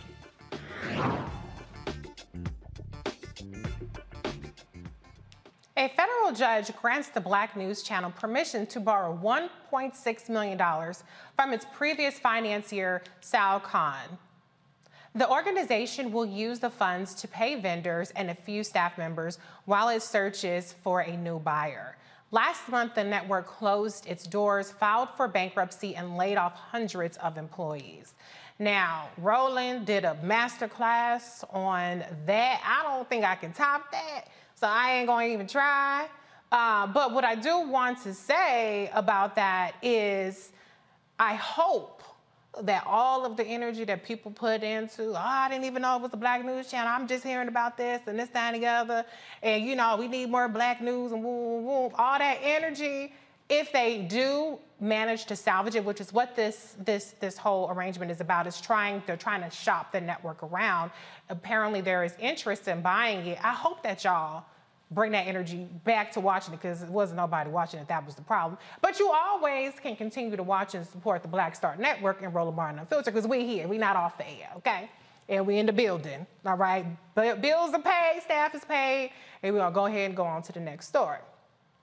The sentencing of three men convicted of violating Ahmaud Arbery's civil rights when they murdered him is set for late summer. Travis McMichael and William Roddy Bryan will be sentenced on August 1st. Gregory McMichael will be sentenced seven days later. The three men chased, cornered, and shot Arbery while he was jogging in a South Georgia neighborhood in 2020. I'm going to go to the panel just real quick on this story because, you know, one of the things that was really interesting about um, the sentencing, right, was that um, that Ahmaud Arbery's family they were against the original plea deal because they wanted uh, as harsh conditions as possible, justifiably so. I would too. I would be like, fry them if I were them. Um, and so they um, they really did not want to see them serve what they consider to be easier time at federal prison first. So I don't know. And Dr. Carr, I'm just curious if you would happen to know the answer to this. Would the judge, on their own volition, be able to determine where the time is served first, or do you think that in this kind of case they probably would would adhere to the family's wishes and and take that into account with sentencing? I'm not sure off the top of my head, Reese, but I think that I mean judges have wide latitude. I'm not sure that the Department of Corrections would wouldn't step in, um, and there's probably a kind of pro forma uh, schedule of where folks who are convicted of these types of offenses uh, are sentenced. But you know, to what you raise, it, it, it's it's difficult because going back to the first uh, story you covered in Florida, one of the fundamental challenges we have is gaining a better understanding of the system we live in. To even expect that the Department of Justice should prosecute and that somehow there will be more justice um, dispensed if a plea deal wasn't arranged, I think that kind of bespeaks a faith in a system. Now, I don't want to say a faith, that's too strong. Uh, a belief that somehow a systemic approach is more corrective than the one that was being pursued by the people who work inside the system. I mean, it's it's a it's a helpless dilemma. And let's just say you put them in the worst conditions possible. That's still not going to bring young uh, Ahmaud Arbery back. So um, yeah, but I do think the judges have wide discretion in this regard. So we'll, we'll just have to see uh, where they have their they first served their sentence. Yeah, definitely. Well, the good news, I, I consider it to be good news, is they're going to be in jail for a long ass time. So, it, whatever the situation may be, they're going to end up in jail. Uh, Crystal, your quick reaction to um, the sentencing news that we're hearing about. Well, I hope that they, you know, get the the longest sentence possible, and I just want, you know, the viewers to to not forget that, you know, um, this plea deal was not even widely publicized. This was something that was really kind of secretive in that the family was really outright and forthcoming and pushing this into the forefront. And the, the question that, that's so frustrating about this this whole sentencing in this case is how are they even given a plea deal?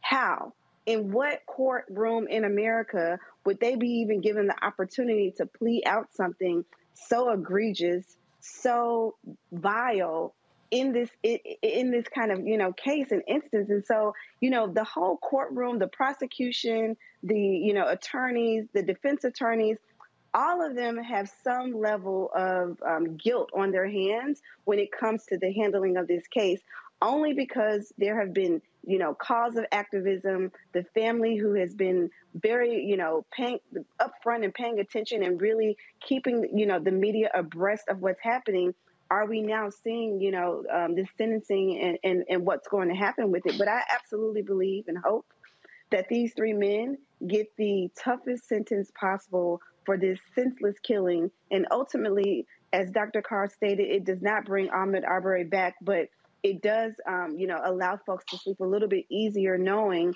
that you cannot just run around shooting and killing innocent black bodies in this country and getting to walk away and plea and or plea your way out of a case like this.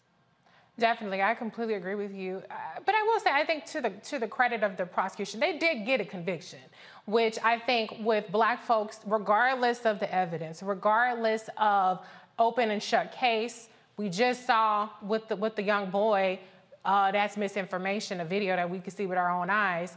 We still hold our breath in these cases, and sometimes they uh, don't end up in, a lot of times actually, they don't end up in conviction. So I think it was important that um, the family of Ahmaud Arbery got the conviction in court that they were looking for. To your point, Crystal, they did not want the plea deal. Uh, but I also think that that, you know, like I said, I did just say that they're going to be in jail no matter what. But Dr. Rock, I do think it's important because you don't always get the state conviction. And so you do have to sometimes rely on these federal charges. So I, I, do you expect that the sentencing will set the tone or kind of, you know, send a warning shot to people that regardless of what happens at the state level, you will be held accountable at the federal level if you violate civil rights the way that they did for Ahmaud Arbery? Yeah, Reese, I think that's an important question, but I, you know, I don't have a lot of faith in the system, right? And I'm, I'm going to tell you why. First of all, I hope that after August, this brings some kind of peace to the family, right? And because they've consistently, you know, advocated, kept this memory alive, because after this tragic, tragic, tragic murder. So one of the things I want to highlight is, in terms of the system, Reese, is they almost got away with it. Yeah. Right. I think that, You're right. I think that's one of the things that's really important.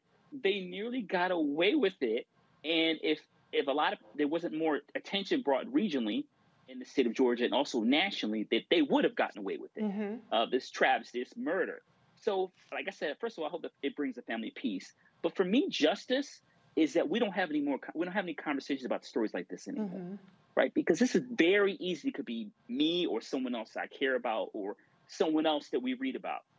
And so, justice in America is that Black folks don't have to constantly deal with these kind of uh, uh, situations, and that we can be free and live peacefully and not have to worry about where our driver's license is every time we're in the car or when we're going for a jog, not have to worry, look over our shoulders to worry if someone's going to grab us and end our lives. And I think that's what's really important. Obviously, like I said, I'm, I'm, it's great that the state got you know a conviction. It was happening at the federal level, but more than anything, Black people deserve peace and joy and learn and need to live their lives peacefully.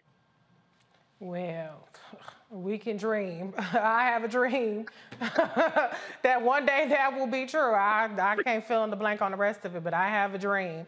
Uh, but dreams deferred on this next story because the brother is same old shit. The brother and sister-in-law of former First Lady Michelle Obama are suing an elite private school in Wisconsin alleging racial discrimination against their sons. Craig and Kelly Robinson say the University School of Milwaukee expelled their expelled their sons after the couple raised concerns about the treatment of students of color. The couple claims the school failed to provide a safe, inclusive learning environment and repeatedly used stereotypical and harmful content in lessons and assignments. Here's how the University School of Milwaukee responded. Today, a former school family filed a lawsuit against USM. The lawsuit alleges that the school's decision to non renew the enrollment of the family's two children constituted an effort to retaliate against the family for raising concerns about the treatment of students of color and under represented students. The former school family has also been in contact with media to discuss their legal case. We regard highly the privacy and confidentiality of our community members, and we cannot comment on the specifics of matters involving threatened or pending litigation. However, we can tell you that USM's enrollment decisions had nothing to do with complaints of inequity or discrimination, and we intend to vigorously defend the school against any claim to the contrary. Since going public, more families have coordinated the corroborated the Robinsons' claim of discriminatory practices by the school. Okay, now here's the thing. I don't believe a damn word they said. Because if you are treating the kids of the former first lady's brother-in-law like that, oh, you for damn sure treating the, uh, the black kids and the underrepresented kids who don't have any power like crap at that school. You're definitely doing stuff you ain't got no business doing. Because I ain't throwing no shade. I'm not trying to say nothing to cast aspersions on the character, but I don't know Craig and Kelly Robinson to be really like picking up picket signs and out there marching and Black Lives Matter. Maybe they did and I missed it. I don't know. But they don't really seem like the kind of people that's really trying to push the envelope too far. They probably just wanted their kids to go to school in an inclusive environment. That's my speculation. So if they're raising an issue that has now been corroborated according to the Robinson family by 40 families, there's a problem there. Uh, Kelly, what's your reaction to um, I'm sorry, Crystal, what's your reaction to to this story? Well, I think that they are using the their means and their access to, um, you know, privilege and political office to highlight the, this discrimination case, and that's what it sounds like it is. And the fact that 40 other families have corroborated this, then they're not singled out. They're not, you know, asking for special treatment based upon their political affiliation, based upon their political, um, you know, I guess, you know, their political affiliation with the former president of the United States. And so I think that, you know, any family who has experienced any form of discrimination by any university, any institution are well within their rights to sue and pursue and, and pursue you know pursue legal action. And that seems that, that that's what this case is about and that's what they're doing.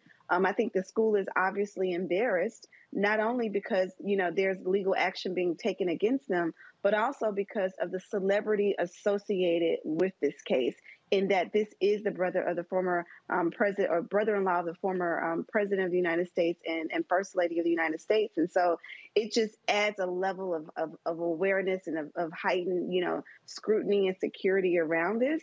But I think that they should sue, um, make sure that other families um, have voice in this lawsuit as well, and let this university know that they cannot take these kinds of actions in the future and be able to sweep it under the rug. I agree. I, I'm a firm believer in black people being more litigious. Okay, call the manager, sue somebody, get some coin. If you're being discriminated against, especially if you have the means. Leave a bad review. Hello. Whatever you got to do. okay. Yeah. All of that. Better Business Bureau, whatever it is you got to do to spread the word, do that. Okay. Uh, but Dr. Carr, what is your take, though? I mean, several of the families just took their kids out of the school.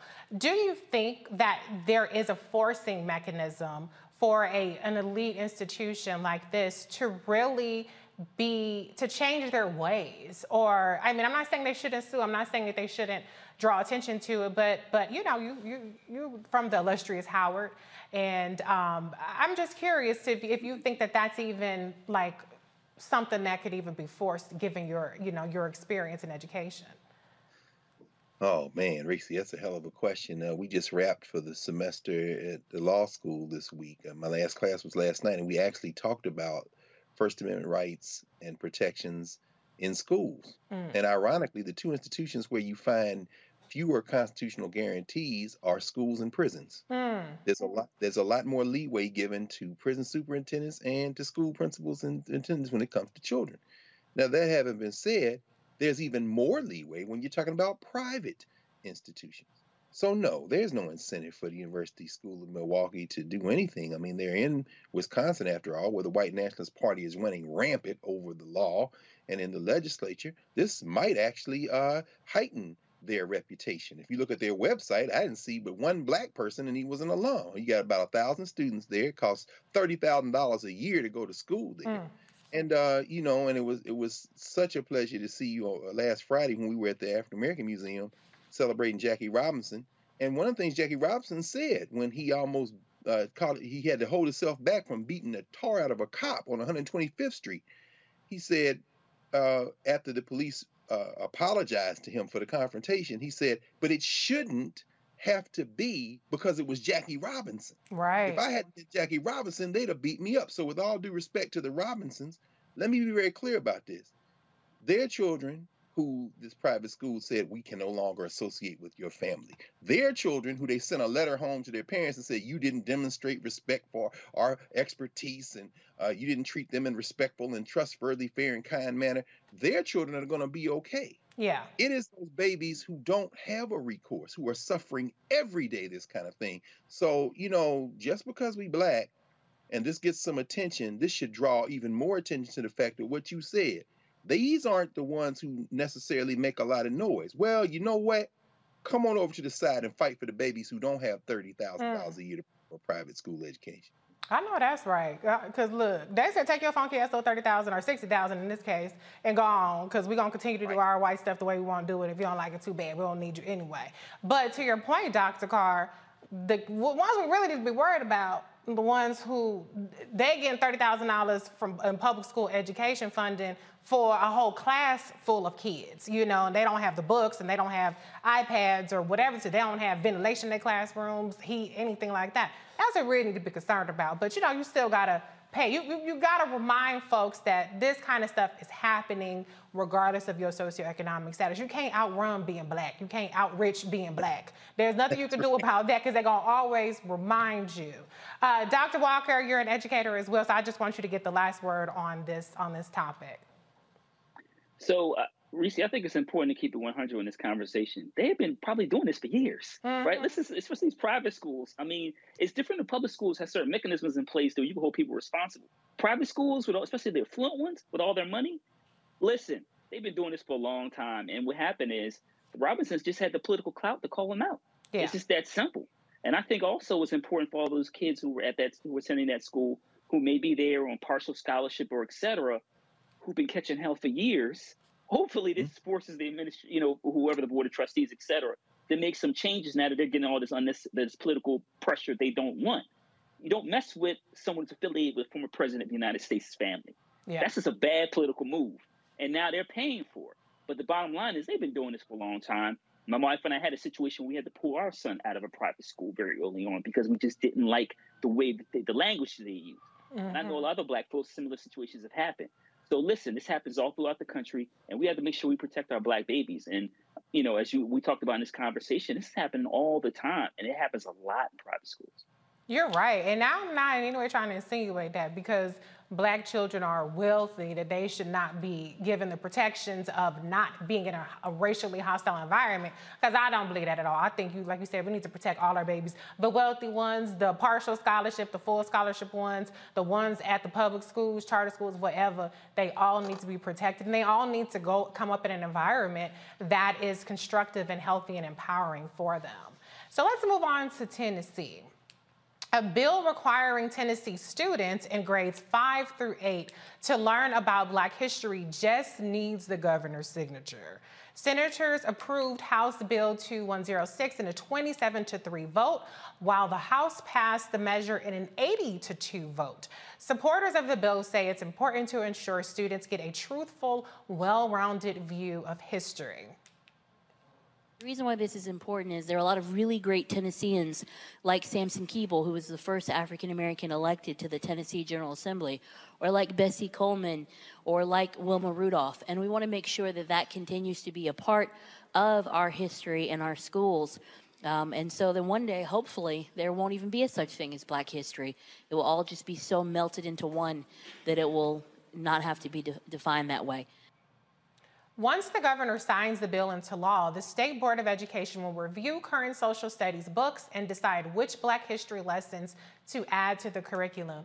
That is, if he signs the bill. I didn't see a statement one way or another, so hopefully all of the hard work that it took to get there, uh, there had been some failed attempts to get this kind of um, Black history added to the curriculum. So hopefully this time he'll sign it. With that kind of bipartisan support, it should happen.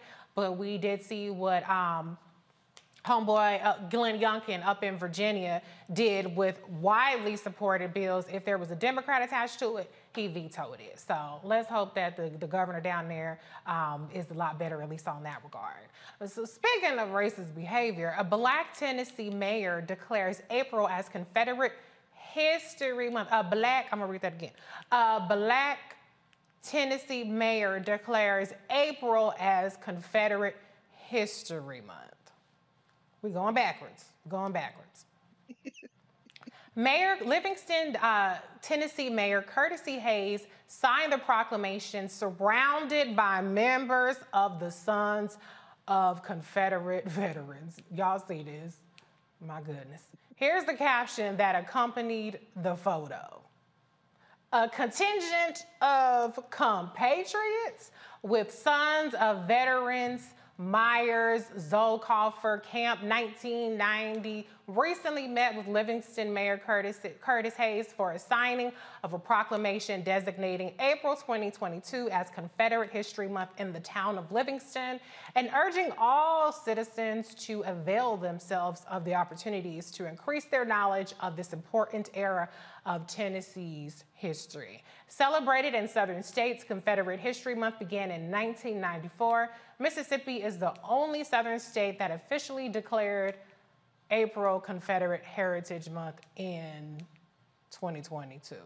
Ooh, child. Okay, I don't know. Can we? Can we? Can I go to the panel? Okay. Sorry, I'm breaking the third wall here. Um, but I want to talk about these two Tennessee stories uh, because, first of all, I, I, looked up this mayor. He's nonpartisan. So I, I did. I was going to drag him because being Republican, Democrat, he's nonpartisan. Some of you nonpartisan, you independents, y'all a little cray cray too. Okay, don't think just because you not a political party that you off the hook that you got it right because this person didn't get it right. Um, but I just think it's interesting with all this anti-CRT, we don't want to teach history. Y'all want to teach Confederate history because y'all know y'all lost and y'all know y'all was fighting for slavery, right? So I'm trying to figure out. Enjoy all your favorite sports like never before at BetMGM. Signing up and playing is so easy. Simply sign up using code Buckeye and receive up to $1,500 back in bonus bets if you don't win your first bet. When you register with BetMGM, you can get instant access to a variety of parlay selection features, live betting options, and the best daily promotions in the business. And with BetMGM at your fingertips, every play and every game matter more than ever. Place your moneyline, prop, and parlay bets with the king of sportsbooks today. Sign up using code Buckeye and receive up to $1,500 back in bonus bets. If you don't win your first bet. That's right, up to $1,500. Again, sign up using code Buckeye and receive up to $1,500 back in bonus bets if you don't win your first bet. BetMGM and GameSense remind you to play responsibly. 21 plus and present in Ohio. Subject to eligibility requirements. Rewards are non-withdrawable bonus bets that expire in seven days. Gambling problem? Call 1-800-GAMBLER in partnership with MGM Northfield Park. That's 1-800-GAMBLER. The best conversations I have with my colleagues are the ones that happen when no one is looking, when we're not 100% sure yet what to write. Hopefully, having conversations like this can help you figure out your own point of view. That's kind of our job as Washington Post opinions columnists. I'm Charles Lane, Deputy Opinion Editor. And I'm Amanda Ripley, a contributing columnist. We're going to bring you into these conversations on a new podcast called Impromptu. Follow Impromptu now, wherever you listen. This is it. Your moment.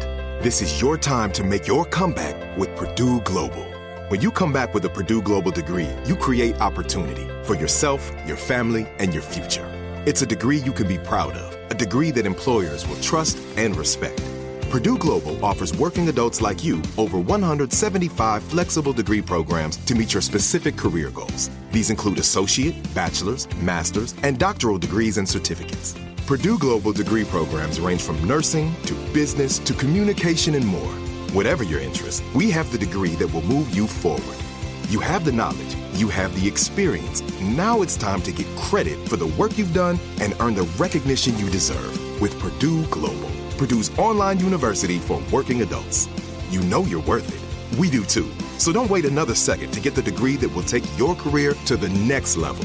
Start your comeback today at purdueglobal.edu.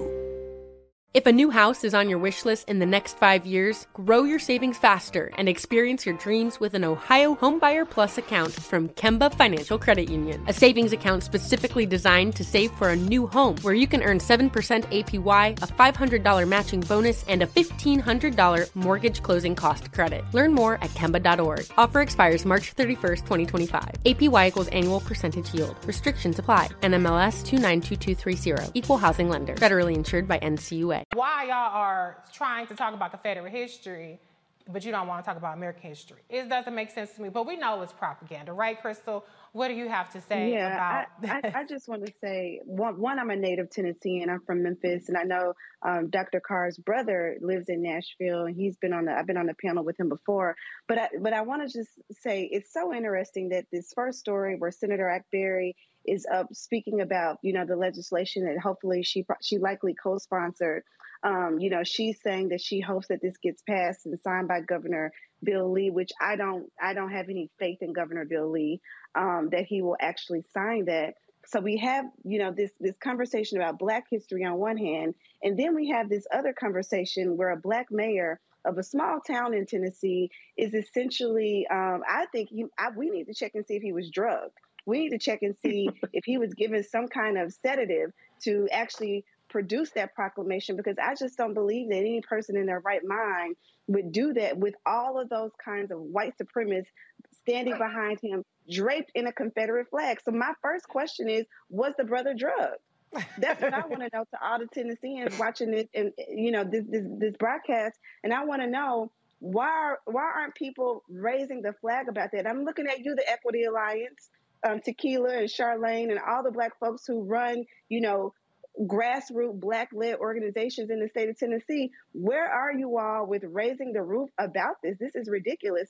But on the other hand, as it relates to critical race theory, isn't it ironic that we're living in a moment in history where people like, you know, Governor Bill Lee, people like Governor Ron DeSantis, people like Governor Abbott down in Texas, they don't want critical race theory taught in schools, which we already know it's not. Right. But at the same time, you're having a mayor um, create a proclamation about the Confederate history. We're having to ask in codified language in state legislatures about Black history, but we're also saying we don't want to teach critical race theory. And so, you know, this is just more continuation of foolishness that happens in Tennessee, unfortunately, and we're making headlines again for all the wrong reasons. Well, you know, to your point about drugs, white supremacy is a hell of a drug.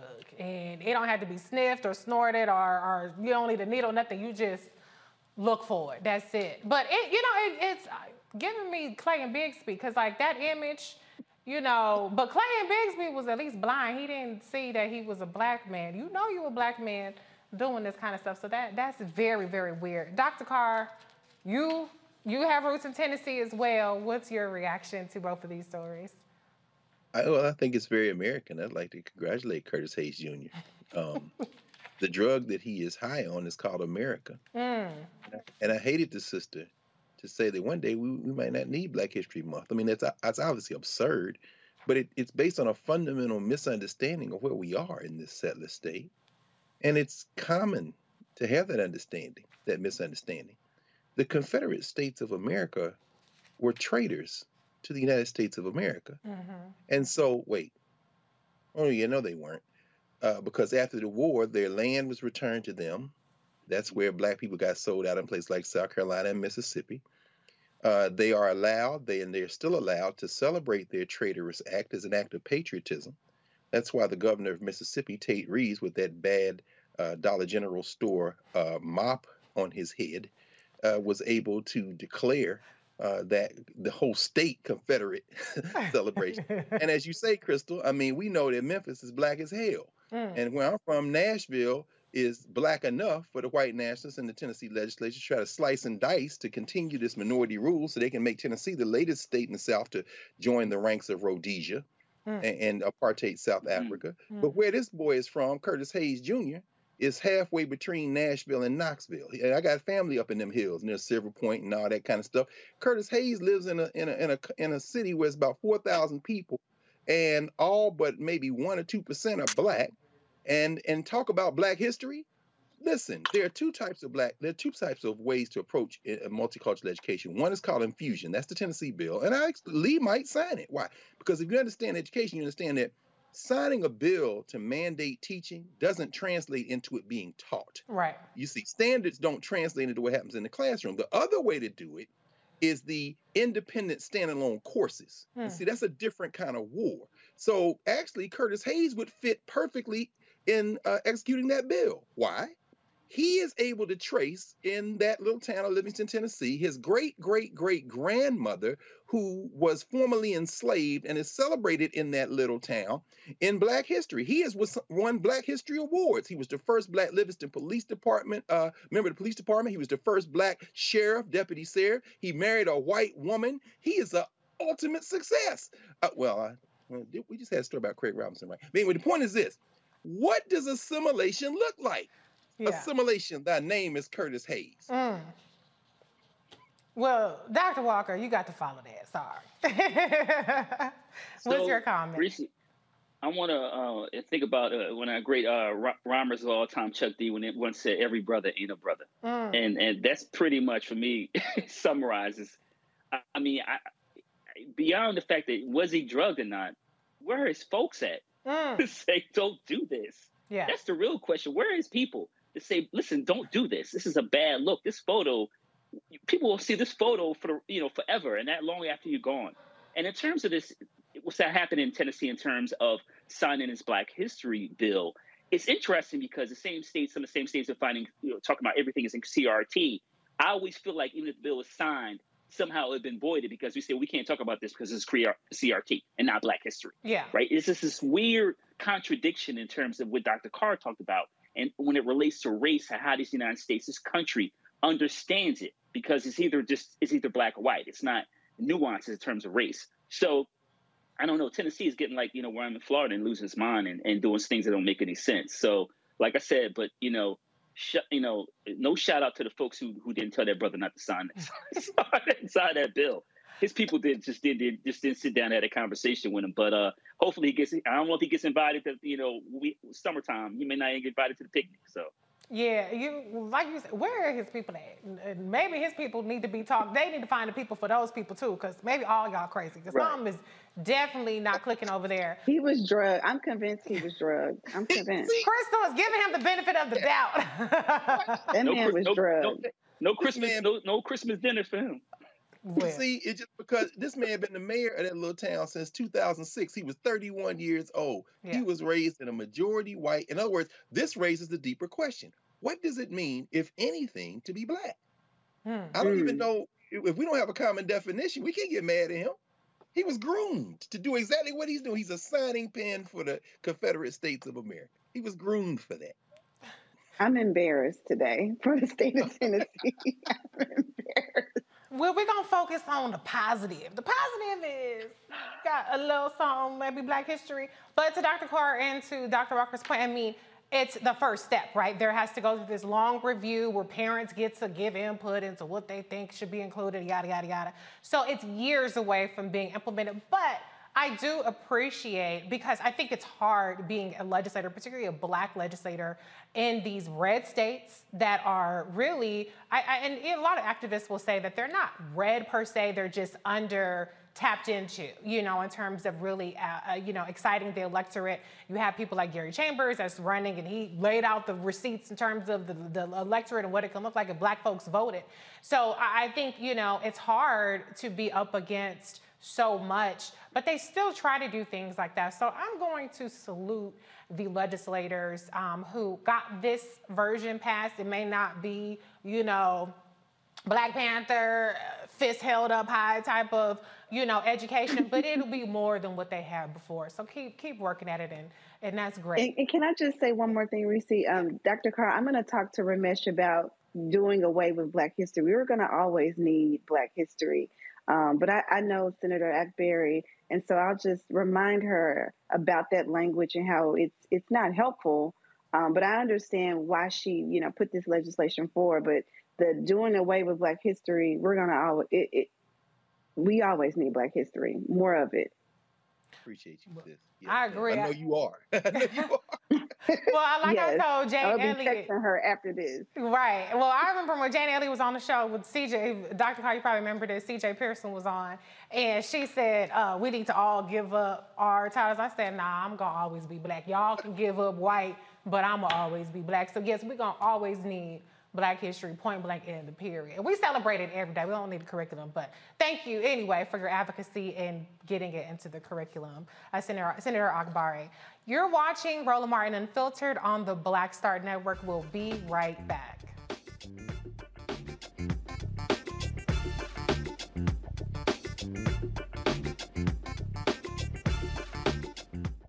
I'm Dr. Jackie, and on a next, A Balanced Life, it takes a village to raise a child, and truer words have never been spoken. If you're raising a child, you know that it's a blessed challenge like no other. Even more so if your child has a disability. We'll talk to parents, and our expert panelists about the best way forward for your child to help you maintain your own sanity on a next A Balanced Life with Dr. Jackie on Black Star Network.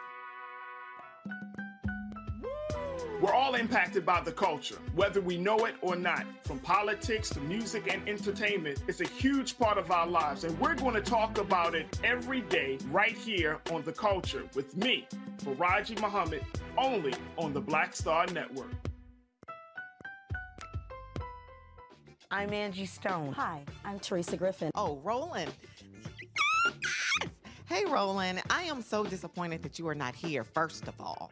Um, where's our dance? It's like we get a dance in every time I see you. And so now you're not here for me to dance with, sir.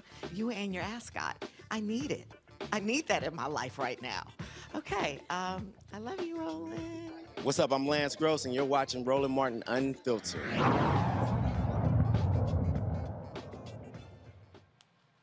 The, child, the Chicago childhood home of Fred Hampton, one of the most prominent faces of the Black Panther Party, is now recognized as a historical landmark.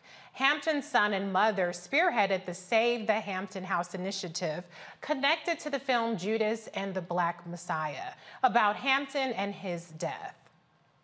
The Black Panther Party leader was shot in his Chicago home in 1969 while police were executing a search warrant.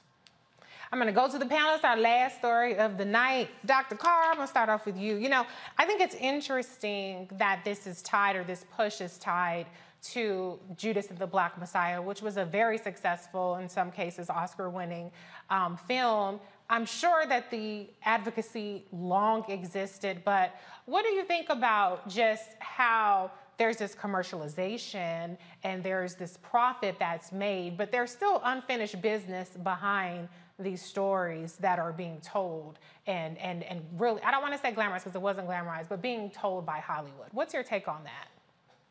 I'm against all of them, of course, but um, because it's Hollywood, they're there for profit. However, if we can leverage that visibility to get some things done that benefit our community, then we have to take our victories where we can find them. And by the way, you've done an incredible job tonight, as always, when you sit in for for Roland. But you're underscoring the point that this is why this platform is so important. Sure, BNC, maybe it'll be bought, maybe it'll be, but but nothing is like independent institutions. Mm-hmm. The Judas and the Black Messiah film had a number of flaws in it, but it was also supported by Fred Hampton Jr. and the family, in part because it did allow this. Now that that house there, you know, it's important to understand that Fred Hampton's mother, uh, Fred Hampton's mother babysat for Emmett Till. Mm. They all grew up in the same community. But that story is not going to make it to CNN or MSNBC. That story is being told right here on uh, uh in, in our platform here in Black and Black Star Network. And that allows us to continue to fight so that when there is a moment when Hollywood says we can make some money off this, there will be people around who can force Hollywood a little bit closer to the type of things we need. And this is a victory today. We we, we can't say so. You know, victory to uh, to Fred Hampton's widow, uh, Mama Njeri, victory to Fred Hampton Jr., and to everyone, and to his mother and his his siblings, his family, because this is a victory for Black people. So so it's it's a good thing, I think. I agree with you, Dr. Carr. I mean, we got to take our victories, how they come about, when they come about, because we don't get as many of them as we need to. Crystal, your reaction to this story? Yeah, I, I tend to agree with, you know, much of what Dr. Carr just stated that this is a victory. I think, you know, the movie definitely highlighted what many in America did not know, um, but many Black people had already known. Um, and, it, and if you attended a HBCU like I did, like Howard University, the illustrious, um, you were, you know, taught about Fred Hampton. But even if when you grow up in Black cities like Memphis and Chicago and, and many other cities across this country, we know our history, but we don't have our history shown and highlighted um, in Hollywood. We don't have historic landmarks like his house um, preserved in the, the fabric of Black culture in this country. And so when we have an opportunity to have this done, we absolutely need to celebrate it. Um, it may not be in the way that we wanted it to, to, to you know, we, we may not have arrived here in the way that we really wished, but at least it's being celebrated at least people on a national scale are recognizing this. And so I'm happy um, that this is um, a win not only for the family and for the city of Chicago, but also for Black culture and Black preservation. You're so right about it being a win for the culture and Black preservation. And you know, Dr. Walker, I'll, you'll get the last word on this. One thing that I don't want to say all the white folks, but let's just say, let's talk about the Confederate people, right?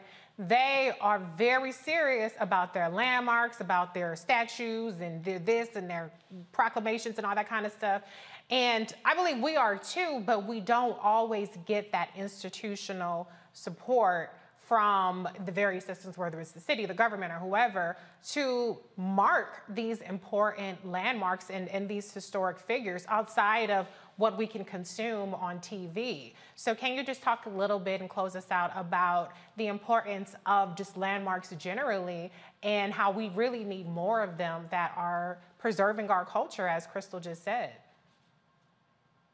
Yeah, so Reese, it's important to make that connection between like landmarks and causes, right? Mhm. You know, uh, as a you know he and also the reminder that Hampton was murdered, right, at a very at, at a young age, right? He had a life his life ahead of him, and so like many of our you know our civil rights martyrs, you know, it is important, like I said, to, to make sure there's a connection between what his message was as a member of, of the party and have a broader conversation. So if we can have you know school children in Chicago metropolitan area and other places visit visit the visit the site where he was killed, we can have a conversation about what freedom is in America and what historically has happened to Black folks who have fought for freedom in this country. Uh, what happened to Hampton, what happened to King, etc. Right. So we can have a broader conversation. We talk about this issue of history, particularly what happens in Black history. We can have this broader conversation, not only with Black kids, but remind other kids about how they benefit from a system that has historically done this to Black folks who have fought for freedom that's such an important point to make. You know, let's also make sure that we're marking the causes. Let's not water it down. Let's not quote one little quote that makes people feel good. Uh, let's make sure that we continue to recognize the whole of what, like you said, our civil rights martyrs and, and our historic figures and even current day civil rights activists are fighting for. So, with that said, that does it for us here um, at Roland Martin Unfiltered. I want to thank my panel, Dr. Larry J. Walker, Dr. Greg Carr, and Crystal Knight.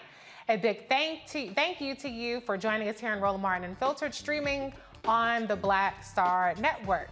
If you haven't done it yet, download the Black Star Network on all of your devices. You can download it on your iPhone, your Apple TV, Android, Android TV, Roku, Fire TV, Xbox One, and Samsung Smart TV. And as I said in the little promo video, the video quality is impeccable because y'all be complaining about, oh, it looks like this on whatever. Go ahead, download the Black Star Network, and now you can get the high quality video. If you would like to support us so we can continue bringing you the stories that matter to us, you can donate um, for the address. If you want to send a check, some of y'all still sending checks, money orders.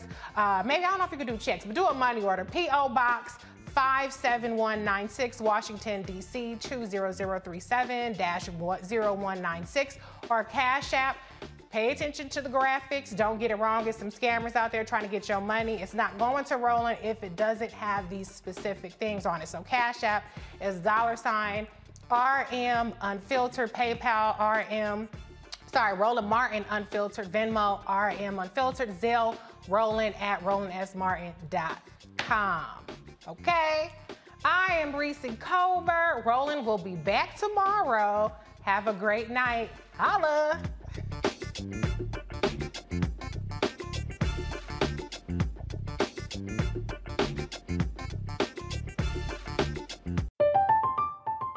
Katya Adler, host of The Global Story. Over the last 25 years, I've covered conflicts in the Middle East, political and economic crises in Europe, drug cartels in Mexico. Now I'm covering the stories behind the news all over the world in conversation with those who break it. Join me Monday to Friday to find out what's happening, why, and what it all means. Follow the global story from the BBC wherever you listen to podcasts.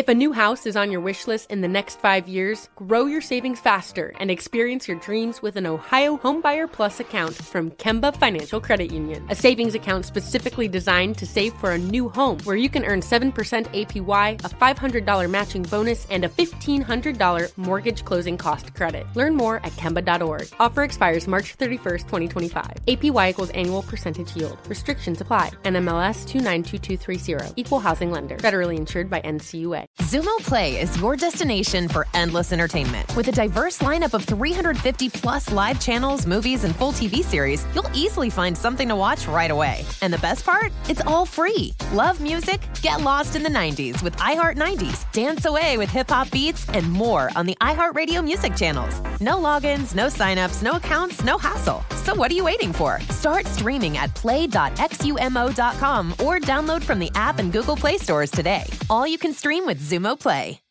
Xfinity has free premium networks for everyone this month, no matter what kind of entertainment you love. Addicted to true crime? Catch killer cases and more spine-tingling shows on A&E Crime Central. Crave adventure? Explore Asian action movies on Hi-YAH. Searching for something extreme? Check out skating, snowboarding, and more on Fuel TV Plus, the global home of action sports. And find crowd-pleasing bops on iHeartRadio's Hit Nation playlist. There's new free shows and movies to love every week. Say free this week in your Xfinity voice remote.